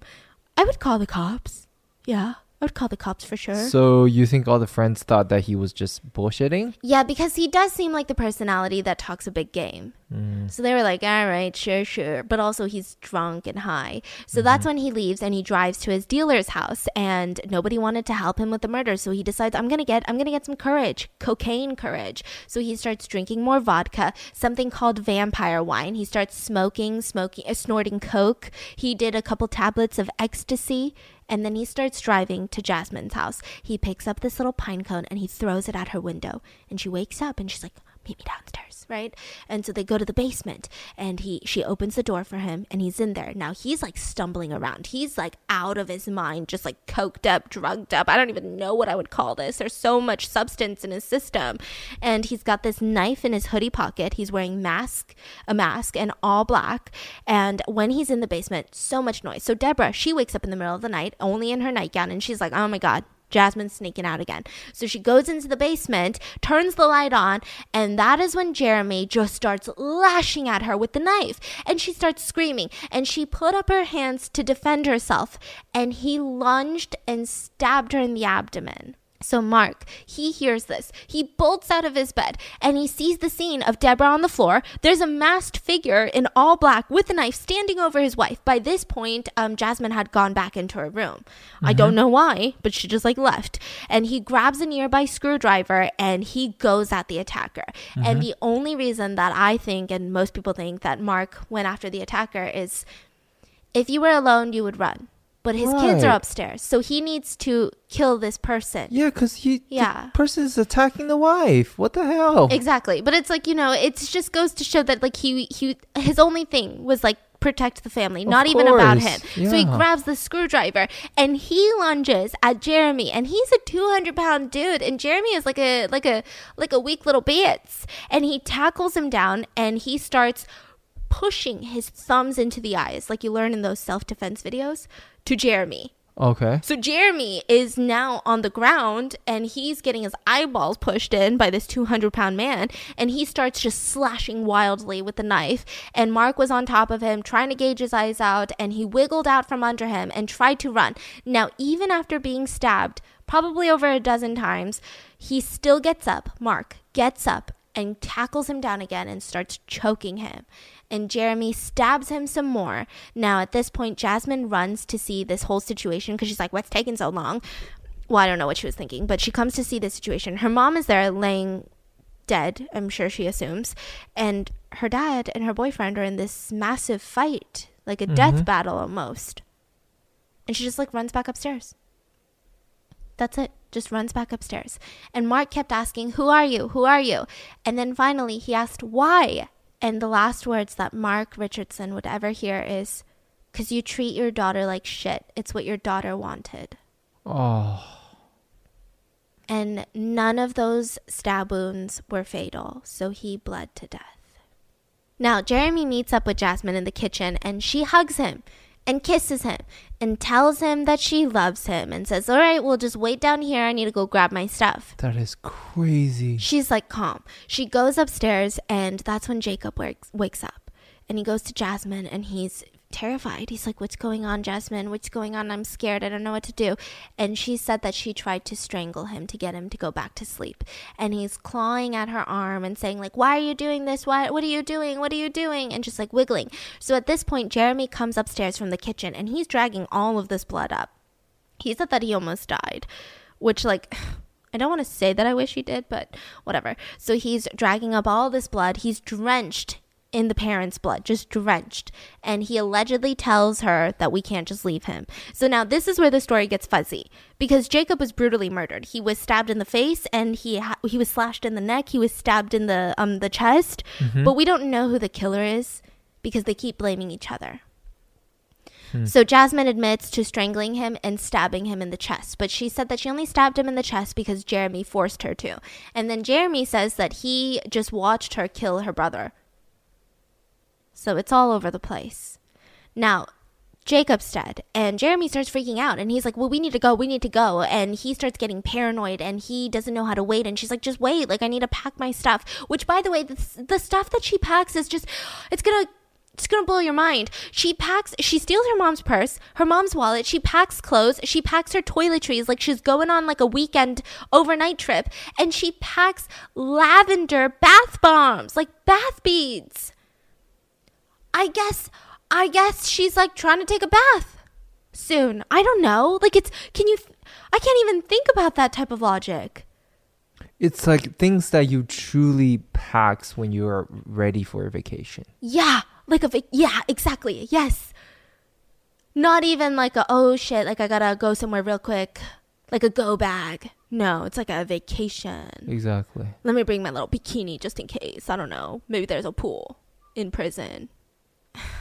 So she's like packing all of this and she's taking her sweet time. So Jeremy, he starts freaking out. He rushes to his truck and just starts driving. He stops in the middle of the road, throws up nonstop on the side of the road, and just drives back to the trailer. Now, when he gets home, his friends are still there and they're all asleep. So he goes into his room, he showers, and one of his friends wakes up to like hear him stuffing something into like a plastic bag.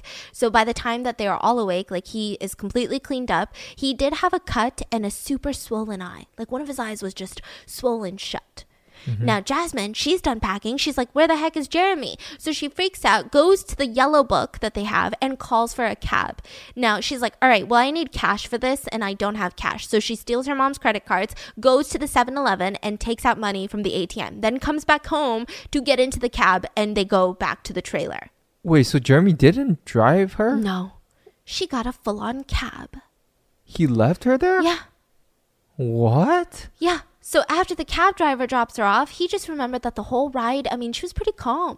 If anything, he was worried for her because she looked young and now she's going to like the bad part of town and she's getting off at a mm. trailer. So he was like, man, I hope nothing bad happens to her. Not realizing that she herself is evil. I mean, I know she's 12, but still.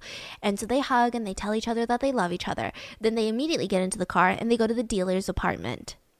So he had just been there right before the murders, getting all the cocaine and the ecstasy. And now he's back, but now his eye is like swollen shut. I mean, it looked like something bad had happened. And the dealer said that Jasmine was just spaced out, like she had seen a ghost. And they sit down, they ice his eye, and he asked the dealer, Hey, how do you clean a blood off of knives? And he said, What? And he said, Yeah, not a knife, but knives, multiple. And he's like, I don't really know. Then they walk into Cam's room, the dealer's room, and they have sex.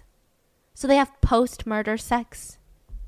So now we're talking, you know, the next day, Sunday comes around. They wake up, they drive to the liquor store, and they go to this like huge raging party at an apartment complex that was just like a few miles away. So they haven't thought about the aftermath. No. They just thought they would get away with it and like go buy a castle in Germany. Okay. I know your brain is like, I'm trying to understand. So they go a few miles away from where her parents' dead bodies were literally being found by the police around this same time. And they go to a party, like a full on party. Jeremy had these sunglasses on to hide his swollen shut eye, but eventually in the middle of the party, he just like takes it off grinning. Like he's like grinning in pride. And he's like, let me tell you about the crazy fight that I just got in. He didn't tell them about the murders, but he kept talking about like how he just like beat someone up. Oh yeah, he's such a bad bitch. So there was a girl that was there with a baby. She was 17. Honestly, side note, outside of um, Jeremy, I feel really bad for all of his friends. Like even when they testified, there are parts where you can just hear about their life story and it's just it's so sad.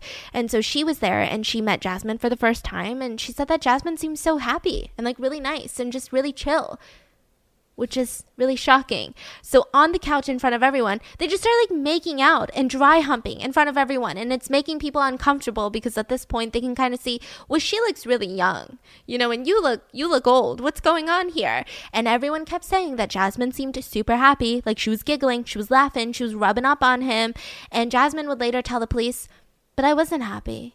I was just trying to act normal and keep it together. I needed to make sure that he still loved me." What? So then James, there's this guy named James who arrives at the party, and this is like a good old friend of Jeremy's. So he's like, "What's up, James? Like, let me talk to you in the other room." Now, James said that this entire conversation lasted about 30 seconds. He met Jasmine, and they immediately said, "We killed my girlfriend's family last night, and I gutted them like fish." That's what Jeremy said. And he was like, What? And the fact that they were talking about it like it was a completely mellow conversation, not that they just admitted to murder. And he said, What? And Jasmine tells him, My little brother gargled because he was choking on his own Oh, blood. man. And so he didn't believe it. Because who, e- even if you did do that, who who tells a random person at a party that? Yeah. You know, I mean, they're friends, but still random. And so he's like, "You guys are crazy." And he walked away. He didn't really believe it, but he still didn't want to be there. He was like, "I just like something feels weird. I don't want to be here." So he leaves the party and he goes back home. Now, Jeremy, he starts asking from for favors from the blonde vampire. Remember the girl that's like obsessed with him? He was like, "Hey, Casey, can you go to my place and wipe down my mom's truck?" And she said, "Okay." So she goes and she starts wiping the seats clean. And she saw she thought it was like rust. There was some material on some of the seats, and she thought it was rust. It's probably blood. She removed all of the receipts, the empty bottles, you know, cleaned his car to be extra nice. And she comes back to the party thinking like, "Oh, he's gonna be so happy that I cleaned his car." But Jeremy seemed actually super agitated because at this point there was talks about the murders. Nobody knew it was Jeremy right? The police hadn't even revealed that it was Jeremy. The police at this point hadn't even revealed that Jasmine was missing. They just talked about there's murders, like there's a crime scene. The news reporters were out there, and he just seemed on edge. Now, once they do release the names mm-hmm. of the family, James, the guy that just saw them at the party, he's like, "What the fork?" So he calls the police and says, "Yeah, they straight up told me this." And this would be completely incriminating evidence later. And then Jordan, the guy that used to live with him in his trailer, the roommate, Yeah. the one that he begged to kill the parents with, he too thought it was kind of fake. Like he was just saying some nonsense when he was high. Saw it on the news, went to the police station, and he was just like sobbing, giving his statement. Like, I didn't know it was real. If it was real, I would have done something. I didn't know. I didn't know. Like he was freaking out. So the police were shocked because, I mean, they they knew Jeremy. Jeremy was a rather timid guy. They didn't think that he was capable of committing violent crimes. Like he just he had a rough upbringing and he did some dumb shit, but they didn't think that he was like that evil. So they start trying to find them down and they start talking to all of their friends. And around this time, there's a guy by the name of Mick at the party. I know there's a lot of dudes. So there's this dude. What's the name? Mick, Okay. like Mickey Mouse. So he's like, Well, I live two and a half hours away. So I need to go back home, but I need a ride. Now, there was another girl who was a runaway. So her picture had actually been blasted on the news because her parents were like, She's underage and she's runaway. Like, we need to find her. And so she was like, Oh my gosh, people have been looking for me in this town of, you know, Medicine Hat. Why don't I go with you to where you live, two and a half hours away, and maybe I can stay with you? And Mick mm-hmm. was like, "Oh yeah, you can totally stay with me. I'm sure my mom will be chill with that." And so they all packed together in this car. We've got three girls and Mick, right? And it's a pickup truck. Three girls. Yeah, so there's the blonde vampire, Uh huh. and then there's Jenny, which is the dealer's girlfriend, and then there's Kaylee, who's the runaway. Uh huh. And then we've got Mick. So there's four people in the front, and then that is when Jeremy and Jasmine were like, "Well, we want to go." Mm-hmm. But there wasn't any space in the truck. So they put down all of this like um, blankets on the back of the pickup truck and then they Mm-hmm. Do were Do the people in the car know that they they're murderers? Nope. Oh, they're Not just like yet. okay. Oh yeah. So they they put blankets all up in the pickup truck and they lay down and put blankets on top of them and they just stay hidden in that pickup truck for the two and a half hour drive to the city of Leader. Now what's weird is that they were actually laying on his plastic bag of bloody clothes the whole time. I just like he didn't dispose of it, he just brought it with him. Hmm. I see. So they get to that dude's house, Mick's house, and his parents immediately said, "Yeah, no, like no, I don't. Are you crazy, Mick? Like you thought you thought two and a half hours ago that you were gonna just bring your friends here, and I was gonna be like, yeah, they can have a sleepover. I love housing runaways. Like no." So Mick was like, "All right, guys, sorry, bye," and he goes into his warm house, and now we've got the three girls and the couple, and they're essentially like homeless. They didn't have money for gas, they didn't have money for anything, so they're like, "All right, well, we have weed, so let's just smoke weed and try to sleep in the cold car." And it was just not a comfortable night. Now, at this point, all of their faces are on the news, not Jeremy's, okay? But you know, um, Jasmine says they're just saying this is a missing girl, this is a missing girl, and the police also revealed on the news that they might be in leaders, they might be in like neighboring towns, like neighboring cities. We don't mm-hmm. know. So there was a rookie cop. This was like his second shift on the job, and he was like. He woke up in the middle of the night and he's like, you know what? If they're headed to leaders, they're going to need gas. They're eventually going to need to go to a gas station. And there's not a lot in this small town. So he decided to stake out at a gas station for hours in an unmarked vehicle. I mean, that's smart too, right? I know. This that's- rookie cop ain't a rookie. He thinks actually. yeah, because there are so many cops who have been on the job for like 20 years, and I'm like, that's your thought process. But this guy, this guy, I might trust him with my case, okay? If I had a case, I might trust this man's. And so he's just like waiting there the whole time. And it, it took a while. So the girls, they sleep. And then finally they were like, all right, well, let's go to the gas station. Like, we need to buy some water and stuff. They get to the gas station. The couple is hidden in the back of the pickup truck. So they're still covered in blankets. Mm-hmm. They're not leaving into the gas station, just the three girls now. So they go in, they buy some water, and they see newspapers filled with the Richardson family's faces all over them. Just like family brutally murdered overnight in their house, murder house, blah, blah, blah, blah, blah. And they're like, oh my God, we should buy one to like show Jasmine because her parents have been murdered. That's crazy. So they're like, all right, well, let's get some hot Cheetos first. they like buy their stuff. They don't like run out. You would think that they would just like run out, but they're like, all right, well, can I get a pack of gum too? And they just like buy all of their stuff. Then they go out and they show Jasmine in the back of the truck. Now, at this point, the girls still did not believe that these people are murderers. They're like, oh my God, Jasmine, your family's been murdered. Mm-hmm. And she just started giggling. And they're like, what? And Jeremy was like, "Well, let me see that." And had a picture of, uh, you know, her when she's not in all of her like goth wear. Like it wasn't a social media picture; it was like Yeah. a yearbook picture or something. And she was, he was just like, "That doesn't even look like you." And they're just Uh-huh. giggling. So the three girls they get back into the truck and they start driving away. Now the rookie cop. He's following them. He had seen them at the gas station. He just thought it was weird. It was in Alberta plates. Ah. So it wasn't even their town. So he's like, something's weird. Like, I gotta follow them. So he starts following them, calls for backup, and then finally they stop at like a high school parking lot to like do more drugs and stuff. And the police had enough backup to arrest them. So they come and they get the first three girls out and they check the trunk. They pop open the blanket and they see that the blanket is rising and falling. There's another blanket. And they're like, it looks like someone's breathing under there. So they pull over that blanket and they find the couple. And Jasmine, 12 years old, did not have her pants on. oh my god. So they all get arrested, and because he called for backup, Jeremy was put into a police vehicle, and the three, the girls, all of them were put into a different vehicle because they didn't want to, you know, mix them all together. And Jeremy's last words before getting put into the police car was to one of his friends saying, Tell my mom that she can have my TV and that I love her. yeah, I know. I know he's like laughing. This whole case makes me feel like I have no brain cells. Like I had to double read everything because I'm like, wait, what? Did he really say that? No, I must be reading it wrong. I wasn't. So the girls, they're sitting in that one car. And the whole thing that they're worried about is not about murder. It's not about Jasmine's family being murdered. It's about, oh my God, do you think they're going to charge Jeremy with rape of an underage girl? And so they start colluding. And so the girls decide, all right, we're just going to tell the judge that the cops raped you because your pants were down. So you're just going to say that the cops pulled your pants down and then raped you. And she's like, yeah, sounds good. Why are they helping her with that? I don't know. And then hmm. they start talking about what if they search us? Like, what if they search our orifices? You know, like, what if they search our, you know, because they look in your butt when you go to prison to make sure you're not like smuggling things in. Mm-hmm. And then they were like giggling. And Jasmine says, well, it wouldn't even be sexy, even if it was a hot cop, because I still really like Jeremy. What? What? So, less than 30 hours since the murder of her entire family, Jasmine and Jeremy were charged with three counts of first degree murder of her family. At 12 and a half years old, she was the youngest person in Canada to be charged with multiple homicide, and the press went freaking nuts. So they start questioning Jasmine, and the police broke a ton of laws in questioning her. Yeah, like a ton. So she asked for an attorney multiple times, and the police straight up said, Yeah, yeah, let me get you a phone book to contact the attorney. But then they would just like not get her the phone book. They would just keep asking her questions. So they decided to play father and be- good cop, cool cop. So father cop and good cop. So instead of good cop, bad cop, right? They said one mm-hmm. time we're gonna have this one guy come in and try to be like a dad, like a dad figure, like it's okay, sweetie. It's okay, you can tell me anything. You're not in trouble. But when they tried that, she just kept crying and crying and crying.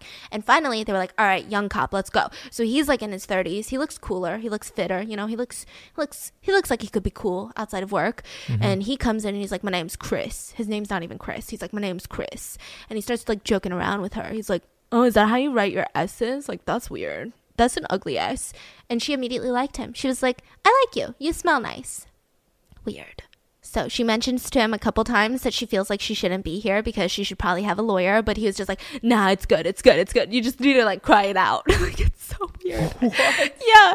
And so her first story about all of this, he's just like, "You need to tell me what happened, okay? No half truths. You know me. We're friends. We're best buds. So just tell me the truth. You know, just tell me the truth." So her first story was that, well, the plan was to run away. And that night I had snuck out. It was Saturday night and I told I told Jeremy I got to run away. So he's like, "All right, I'll drive you back to your place. You get your stuff and we can run away forever." And I went back into the house and the back door was open and my parents had been murdered coincidentally. And he was like, What? And she was like, Yeah. So I saw them and they were really bloody and they were obviously dead. So I went to go grab my stuff and then I left. And the whole time she had no emotion when telling this story. And he even asked her, like, you don't think it's strange that you have no emotion? And she was like, Nope, that's the truth. And he said, Swear. Swear? Mm-hmm. And she waited a minute, looked at him, and said, Fuck. And he almost bust out laughing Why? because he meant like swear, like promise, but she thought that he meant swear, like say a cuss word right now. So she said, Really? Like, fuck. Oh no! Are you kidding? And this is like the moment where you're like, God, I keep forgetting she's 12. You know, like, uh, what?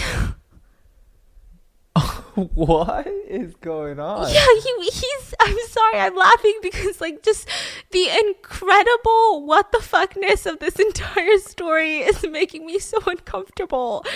But, like, she, yeah. And he was like, "What?" And he almost he had he tried so hard not to laugh. And so he was like, "All right, well that doesn't make sense to me. So let's try it again." So her second story was like, "All right, you're right. Jeremy did it." But I didn't know. I didn't know that he was going to do it. I just kept saying like things like I was just joking around with him, like JK LOLing, like, "Oh, I want my parents to die." I didn't know that he would actually kill them. But then he did. And so they're like, well, what about your brother Jacob? And she said, well, I did strangle him because I didn't want him to feel pain. Like, I didn't want him to know that my parents were dead. Like, I didn't want him to live a life without his own parents. So that's it. But then I, I wasn't the one. I wasn't the one that killed him because, you know, Jeremy came up and was like, you need to kill your brother or I'll kill you. And she was like, I can't kill my brother. And he was like, do it now. So I stabbed him in the chest because I was getting pressured, obviously. And then afterwards, I couldn't do it. So Jeremy came over and just started, you know, stabbing him some more. Things are opening back up. I just heard on TikTok a couple weeks ago, and I've been trying to prep that Hot Girl Summer is back on. So, you know what that means? Stephanie Soo's social anxiety is uh, through the roof, might I add. That is something that has been interfering with my happiness for a really, really long time. It's been preventing me from even going to like a shopping mall. And I need to start helping myself. And that is why I love BetterHelp. BetterHelp assesses your needs and matches you with your own licensed professional therapist that you can actually start communicating with in under 48 hours. It's not a crisis line, it's not self help, it is professional counseling done securely online. They also have a broad range of expertise available, which may not be locally available in many areas. The service is also available for clients worldwide. So if you guys are overseas, if you're traveling, you got BetterHelp on your side. You can log into your account at any time and send a message to your counselor. You get a timely and thoughtful response. Plus, you can schedule weekly video or phone sessions so you never have to sit in an uncomfortable waiting room as with traditional therapy because that that makes me anxious. BetterHelp is committed to facilitating great therapeutic matches so that they make it easy and free to change counselors if needed because I think most counselors are amazing, but that doesn't mean that they work perfectly with me. It's actually more affordable than traditional offline counseling and financial aid is available. So BetterHelp wants you to start living a happier life today. Visit their website and read their testimonials that are posted on a daily basis. Join over the 1 million people who have taken charge of their mental health with the help of an experienced professional. In fact, so many people have been actually using BetterHelp that they are recruiting additional counselors in all 50 states. This podcast is sponsored by BetterHelp, and Rotten Mango listeners get 10% off their first month at betterhelp.com slash rotten. That's better, H-E-L-P dot com slash rotten. They're like, why would he do that? Why would why would Jeremy do that? Well, he did it out of love for me. That's what she said. So the police, they get even sneakier. They said, Why don't I bring you a piece of paper and a pen? And you write a little apology to your parents about everything that happened. We'll just keep it in our little, you know, we're not gonna we're not gonna show anyone. Yeah, they're gonna show everyone, okay? And so this was like their way of getting a written statement, Mm-hmm. but they, you know, posed it in a way of an apology. And her apology is weird. She doesn't say, Dear mom and dad. Mm-hmm. She says, Dear my lovely parental units. Weird. I am writing in response to the events of Sunday morning. A terrible thing has happened. Something I feel was all my fault. You must know that I love you all dearly and are in my prayers. I wish I could take everything back. I wish it didn't happen. I wish you were here with me right now because now I have no one.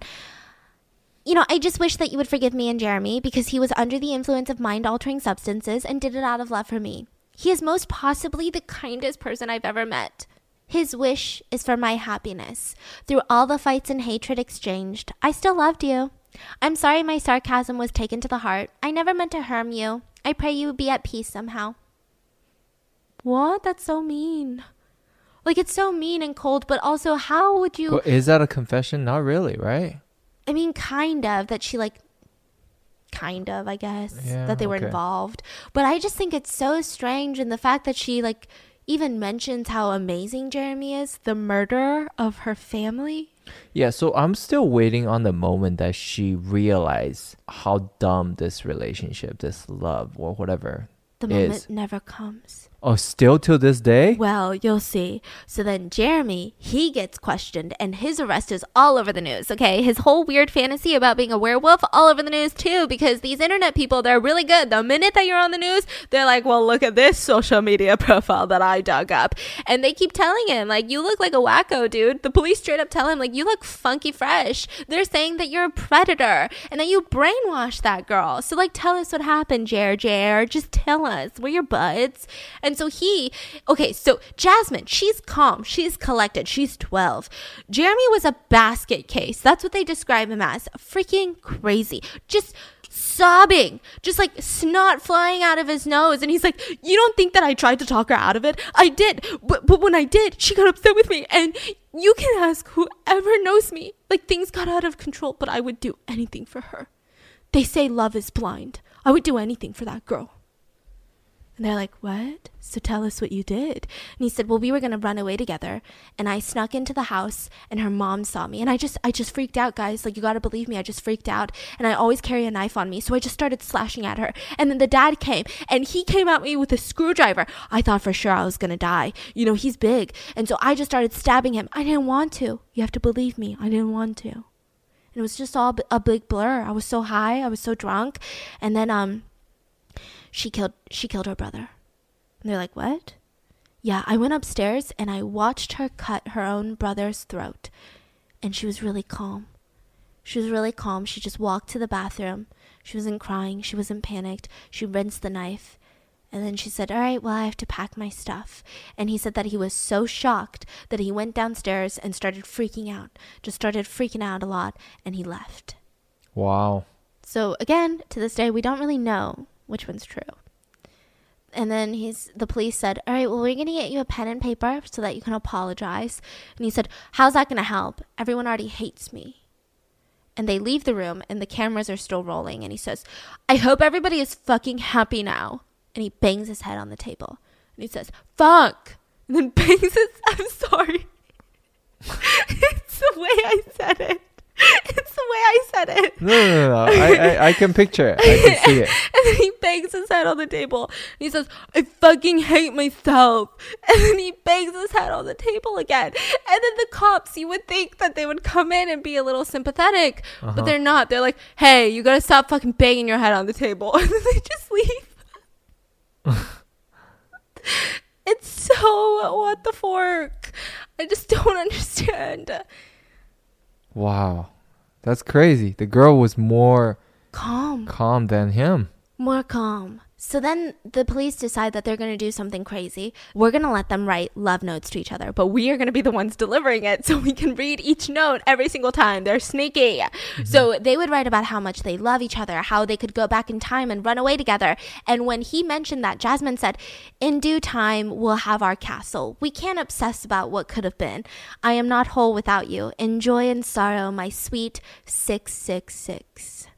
That's like my mm-hmm. sweet devil, I guess. My sweet 666. Yeah, and so they also compare themselves to the movie characters in Natural Born Killers. They also, which I hate, they call themselves Bonnie and Clyde, okay? If you're Bonnie and Clyde, you guys both are gonna go to jail or end up dead, or you guys are just toxic, okay? Bonnie and Clyde is not hashtag relationship goals. It's just not at all. And they would say things like, My lawyer tells me we're legends, but they spelled legends wrong. And she said, Ha, close to immortality, it would seem. So she's saying, like, we're almost immortal because we're such legends. And then he proposes to her via lo- love letter in prison, and she accepts his jailhouse proposal. And they talk about how the world is against them. And then eventually they stop writing letters to each other because the police um, didn't want any more information, so they just stopped delivering it. they were just, all right, we're good.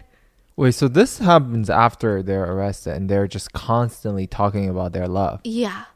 After their arrest, Huh. which comes to bite them in the butt. And then Jeremy, now that he can't write love letters to his girlfriend, he starts calling someone outside of prison, a 14 year old by the name Oh. of Morgan. He, she had always been like a huge fan of his. And I don't know how you can be a fan of someone. Like, he's not like an artist, he's not like a poet. I don't know. She's like a fan of his, okay?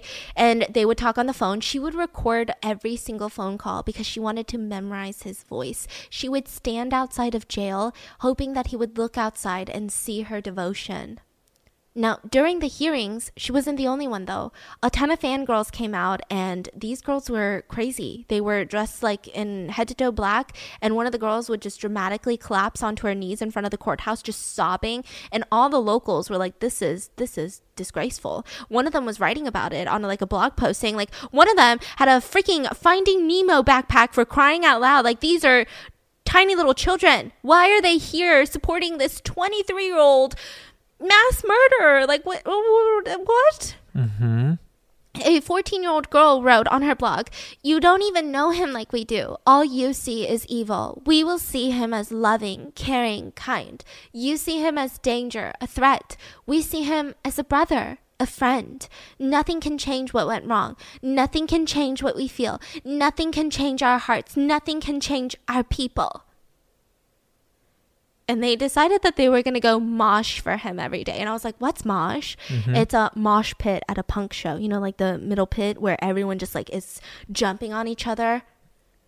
And you don't want to be in the mosh pit because you usually get injured. So all these girls would have 43 drawn on their face, which was Jeremy's football number in high school that he only played for like, I don't know, like two months and never actually played on the field and was not good at football.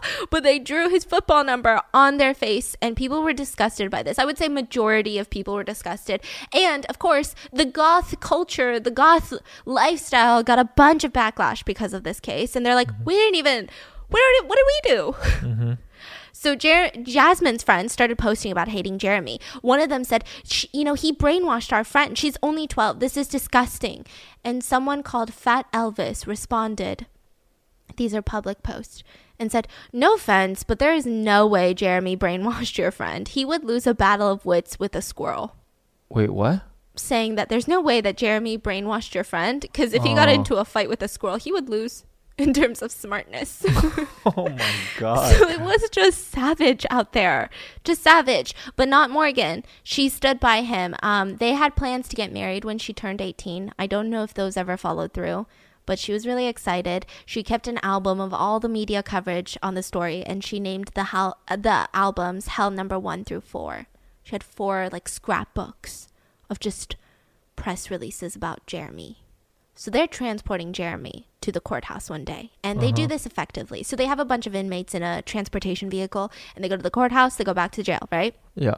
Now, while they're transporting Jeremy, the police officers that are driving it hear him talking to a fellow inmate saying, Yeah, she did the eight year old and I did her parents. It was all her idea, but you know, when someone you love asks you to do something, you do it. I tell you straight up, man, like her dad came at me with a screwdriver and stabbed me in the eye. The eight year old will be with me the rest of my life, though. She's fucked up in the head and wanted them dead anyway, so. The eight years old what? What? like um the death of Jacob will always stay with him because it was so tragic for him, I guess. Oh. Okay, side note, sorry. I realize that I laughed a lot in this, but like I'm not laughing because this is a funny story. I'm just laughing at like I think there's a lot of what the fuck yeah, moments that that like are I'm just trying to what? find some sort of like okay, what? Yeah, Wait, so the police heard him saying that. to a real inmate. So And they were like, that- "What?" Is that evidence? but it's not solid enough. So next time they said, let's have a setup. So they make this whole fake courthouse appearance. They wire up the van, and an undercover police officer pretends to be an inmate. Oh and they God. are literally recording all of it. So they're like, if he did it once, he's going to do it again. So they sit down and, you know, they really administered this thing, like orchestrated it. They, there's usually a wall dividing the prisoners, but they took it out so that he would be more talkative. And the undercover officer slash inmate now is like sitting there talking about how, you know, his girlfriend was being annoying, you know, all that shit. Like, what are you in here for? Like, all tough. And Jeremy was like, you heard about that triple homicide? No shit. Yeah, you're looking at him damn. And he was like, no shit, fuck, you're famous, brother. And he said, yeah, so I've heard. And he goes on to say, me and the old lady have become legends. So, in like, you know the term old lady? No. That's like what older men use to de- like describe their wife. Like the old ball and chain, me and the old lady. Mm, okay. But your old lady's 12. I, I I know, right? So okay, so he's calling the girl. Yeah, so he's like trying to act like so tough and like, you know, like so old. And me and the old lady, we've become legends. And he starts talking about how he hates his cellmate and he's ready to tear his heart out and make him eat it because his cellmate is pissing him off. And he starts talking about how he's not into guns, he's into knives, he loves Japanese swords. And he's like, Do you ever watch Natural Born Killers? And he's like, Well, it's the greatest love story of all time. But we just started our own love legacy. Someday they're going to make a movie on it. And then he's like, oh yeah? And he starts talking about the charges. So Jeremy thinks that he's going to get off on at least one or two charges because, you know, Jasmine killed the brother. And the dad came at him with the screwdriver. So that's technically self defense. Hmm. So he's only going to get charged for one murder, probably. Not even. And then he's like, oh yeah? Well, tell me about your relationship. And Jeremy starts telling him, well, I treat her like a fucking queen, you know? Get out of here. Like, I, I'm so good to her. You know, I'm to, once we get out, I'm to save up so much money. We're to go buy one of those old castles in Germany. She loves the idea. And like, when you look at this continent and like Canada and the US, there's no there's no castles. It's just mansions and she just really wants a castle. And the police officer said that it took everything in him to not bust out laughing because he was like, How is he so serious? He's 23, a high school dropout, does drugs all day, but also, like, he's going to be in prison probably forever. And he's talking about buying a 100 bedroom castle in Germany. I don't even think Jeff Bezos can get one of those. Can he? Probably. Never mind. So he says, Yeah, we figured out, like, we're going to go buy a castle, and any of our friends that are still our friends, you know, we're going to invite them to come live with us because, well, it's just me and her, and then we'll probably have a couple of kids, but, like, castles have, like, 100 rooms or whatever. So they're going to live with us. So once we get out of here, we're gonna get married, have a goth wedding, get these tattoo rings. And he also, what I noticed um, with the like some of the transcripts of this was that he kept adapting to the language that the fake police officer or the fake inmate was using. Mm. So I, in all of his emails, I did not hear him say this word, but he kept saying "fucking," like not fucking, but like fucking, like fucking. We're gonna get married like mm. fucking we're gonna do this you know? It just mm. seemed weird. I don't know. I don't know if that means anything. And like my old lady he's never called her that. He called her like cuddle bunny and shit. So he's like a changing, molding yeah he does seem very like suggestive like i remember mm. th- all of his friends were saying. So then he starts describing in detail how he killed the parents. He said that he went upstairs to watch the old lady slit her brother's throat. Didn't bother at all. She didn't cry. Actually, the next day she was laughing about it. She's got a few screws loose. And then he starts talking about how he's really pissed off with the way the news media is portraying them. He said, You know, there's people going around saying that I'm 25 and she's 12. Fucking utter bullshit, man. I just turned 23 and she's gonna be 13. She's legal age. Everyone is like, How did you get such a young girl? It's called being a ladies' man. You know, you know what they want and you give it to them. I think Jeremy, Jeremy, if I could just sidebar, Jeremy, if I could just pull you to the side. I think when they asked you, how did you get such a young girl? I think they were asking like, were you hanging out? I don't know. At Limited Too Justice, at the baby section in Target, were you hanging out at the preschools? Like that's what they were wondering. Not like, how did you? How did tell me? We want to know your tips. You know, it's like that's not how they were talking about it, Jeremy. Like you're crazy. So this undercover work. I mean, he admitted to the killings, described in detail the murder of Marc and Deborah, and accused Jasmine of killing the brother. So this was like done deal. This was to seal the deal in court. So Jasmine trial starts first, and the spectators were disappointed. People who could actually see her very briefly because she was underage. It's a very private trial. Um, they said she wasn't the runaway devil anymore. She was wearing this like lavender blouse. She had her hair tied back and she looked so young. It looked like she was going to a country fair pie bake off. That's what they said. She looked so freaking innocent. So the whole defense of this was that. I'm 12. I was under the control of a predator. I never wanted the murders to happen. I was just saying things. You know how kids do that? Blah, blah, so blah, blah. she finally dropped him. He she switched on him, yes, finally. and he didn't. Oh, well, he kind of will. Okay, But, well, only about the whole Jacob thing. right. But right now she's saying that everything's him, right? Well, that's what her attorneys are saying. But when she goes to testify, Yeah. she looks so excited to talk about her love relationship with Jeremy. Like she looks genuinely excited. Weird. Huh, okay. So the judge throws out the whole confession that she gave the lawyer because they were like, well, this is, y'all broke so many laws. So that was super shady. They threw it out and she ended up testifying the trial in the trial. And everyone said that she's a little Karla Homolka. We covered this on our YouTube channel, Barbie and Ken Killers. This was like months ago. Don't know if you remember. Do you remember? I remember them, but I this happened in Canada. details. She gave, you're going to remember when I tell you this detail. She was not a virgin when she met Paul, and Paul really wanted a virgin. So, as a Christmas present, she sacrificed her younger sister. Remember, while her parents were at home, they video recorded it. He assaulted the sister, and then they killed the sister. Mm-hmm. Yeah, it was like a whole thing. But when she testified, she too was empty in the eyes, emotionless, and she gave a sibling to her lover, just like how she did. You know, Jasmine gave up her sibling to her lover to be murdered. Obviously, different context, but they just kept comparing her to Karla Homolka. And she testified, and she was soft so spoken most of the time. Um, she talked about how they had sex after the murder. she said it was because she was scared and he was trying to make her feel better. And she seemed to swoon when talking about their relationship. That's what everyone said. She seemed to swoon. Like she just seemed like, oh, yeah, this is how we met. Weird. But when they asked her if she's still in love with him, she said, nope. Now, the damning part on Jasmine was that the prosecutor, they asked her, So you didn't want this to happen? No. But you, did you know that they were dead for sure? I wasn't even thinking about if they were dead. I was I was too busy freaking out. I didn't want them to die. I just I just said stuff like sarcastically, like I wish my parents were dead. But you didn't call an ambulance. You didn't call 911. You didn't tell your brother to call 911. You didn't call any of your friends' parents. You didn't call any of your aunts or uncles. You don't run next door. You don't sit down and just cry.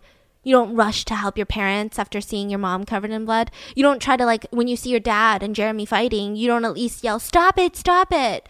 Mm-hmm. None of that. I was just so terrified. I was panicking and I couldn't think. I didn't even know what to do. It didn't even occur to me to call 911. So when you go to 7 Eleven, you didn't tell the cashier. You didn't ask them for help. You didn't tell them something happened. Nothing. You got into the cab and you ran straight to Jeremy. And so she keeps claiming that none of this was planned. So then she's saying, well, the prosecutor's saying, well, if there's no plan, why why wouldn't you have begged Jeremy to stop? Why would it why would you let your brother die? But also, why didn't you say in any of these jailhouse letters, this was a horrible mistake. This was a misunderstanding. No, I didn't want you to kill them. You didn't do any of that. And then at the end they asked, your parents loved you too much to let you run away, didn't they? Yes. They would have looked for you for as long as they were alive, wouldn't they? Yes. They adored you, didn't they? So the whole thing with premeditation, they were just saying, you know, why didn't she call 911? Why didn't she tell her brother to run if her parents are getting murdered by this evil guy? Why didn't she check to see if anyone was alive? If she was so afraid of Jeremy, why did she run straight to him with a bag of clothes, toiletries, and those lavender bath beads? You know, why didn't she run to her neighbors for help? Instead, she ran to her family's killer, had post-murder sex with him, went to a party less than 12 hours later, and giggled and made out with him on the couch in front of everyone. Mm-hmm. So the jury found her guilty on all three counts of first degree murder. And I see you nodding with a content face. I'm about to ruin it. So, November 2007 comes around and it's time for sentencing. Because of Canadian law, the max sentence she would receive was six years plus four years of probation. And she would receive some of the best mental health care available. They were setting aside $100,000 a year for her mental health treatment. She was actually eligible to use $1 million in taxpayer money in mental health care while she was being held for her crimes. Now, we do know that she was probably diagnosed with something, but we don't know what because, you know, she was underage, so the records have been sealed. She had served 18 months in jail already, so the next four years she would be in custody, not in prison, but at Alberta Children and Youth Services, a mental health facility that had a pool and other recreational stuff. They said that she wouldn't have freedom though, she would have an escort, but you're not talking any cells or doors, you're talking a patient room. So after her probation, if she commits no more crimes, her data will be expunged. So at 22 years old, she can work in daycare, she can do anything, she can have a job, and she never has to tell anybody about her past. And they can't find it. Even if she gets pulled over by a cop, they can't find it. That is so scary. And she's out and free right now. I'm true I truly hope she's good now because Yeah this could be very, very scary. I mean, she was 12, right? So I feel like she was, she is young enough, maybe. Yes, that's what everybody hopes. Everyone yeah, hopes. That is what everyone hopes, yeah. But I've also heard a lot of the BAM stories you've told. Yeah. Oh, but also man. on the flip side, like 12 is so young to be doing something like that. So is that bad but or to worse? me, is like what scares me the most is her reaction afterwards. Yes. The letter she wrote in jail like the constant yeah. just she there's no remorse there's no I thought I was waiting for the switch to be flipped. Like for her to realized, be twelve again, and like, oh my god, yeah, yeah just realizing nope. what happened. But uh. and she was twelve years old in six months. If this had happened six months earlier, she would not get any jail time because Canada, the age of criminal responsibility is twelve. That's crazy. So Jeremy's trial in 2008, he tried to argue that he had a rough childhood, he was bullied, he had alcoholic parents, he's an alcoholic himself, blah blah blah blah. But then like the whole thing is like, yeah, you and so many other children, but you committed a mass murder. But like what? So he claimed that it wasn't planned, that he he was drugged up, he was freaked out, and it was all self defense. And Jasmine killed her brother. It's like crazy. No one believed it. The whole thing in the car, the wiretapping of him being like oh yeah, I murdered them. That was played for the jury. So he was found guilty and sentenced to life in prison with no parole for 25 years. And still to this day, we don't know who's responsible for Jacob. But the book pointed out something that I find to be very, very fascinating. It's the fact that I think that this case is so scary because you you think no 12 year old can possibly kill her family. Like, if she does, there's a reason. Was she abused? Was she raped? Was she neglected? Was she controlled and brainwashed by maybe a predator? Maybe a cult? Maybe mm-hmm. she was drugged up? Or maybe she's like severely mentally ill?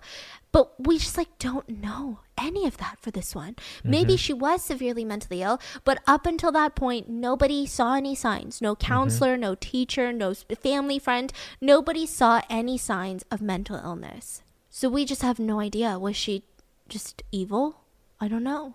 So she was released with a new identity. It seems like she's probably still living in Canada. Um, I think that's what also, that's why I feel like it kind of makes me a little scared too. Yeah. Because if you know someone who's abused, who has these exactly. traumas, then you feel like okay, let's help her, right? Let's yeah. help this person. But for this one, I just I don't know. It's just leaving me with a very uneasy. Uncom- yeah, I, I hope nothing happens. If anything happens in the future, it's like reaffirming me like oh shit mm-hmm. i knew this was you know this this feels wrong but i think the scary part too is that because her record is completely expunged other than someone looking at her face and then looking at the pictures, the very few pictures that were released mm, of her. Yeah. Like imagine she just like gets married. Imagine being her husband. That's what I'm saying. like wife. the BAM story you tell, yeah. you're like these people had a past that was sealed. Yeah and then one day this happened and everybody's shook because the law was protecting them and turned out they're this person it's so scary. Yeah. I think there needs to be like an international database of people who commit crimes, violent crimes, and also stalkers. There needs to be a database like sex offenders. If you've been arrested for stalking, I would love to know. There needs to like imagine you go on a date with someone and you can just Google if they're, you know, a stalker. Mm. You probably wouldn't go on a date with them because what if you don't like them after the first date? Are they're just gonna freaking stalk you? Yeah. So this is this is a wild one. I know this was a long one. I gotta stop it? doing that. Yeah, but that's it. So he's gonna spend probably the rest of his life in jail. I mean, he does have. Do the we chance have of parole, any like updates from either of them? I tried to look it up. I uh-huh. tried. I tried to stalk, but she's changed her name and nobody really knows. I mean, I saw some like anecdotes on Reddit saying like, "Oh, I think she's like dating this drug dealer in Calgary." But I don't mm-hmm. know. I mean, so they are not continuing their relationship. No. Okay. Yeah, she's a free woman. She's in her 20s, free. She can get any job. She can marry anyone. She can. No one, if a police pulls her over, they don't know who she is. She has a completely new name. I don't know who wow. she is. Nobody knows who she is. So I hope you guys enjoyed today's video. Let me know in the. Co- uh, there's no comments. Let me know, unless you're Jasmine Richardson. And I'll see you guys for the mini show this weekend. Bye.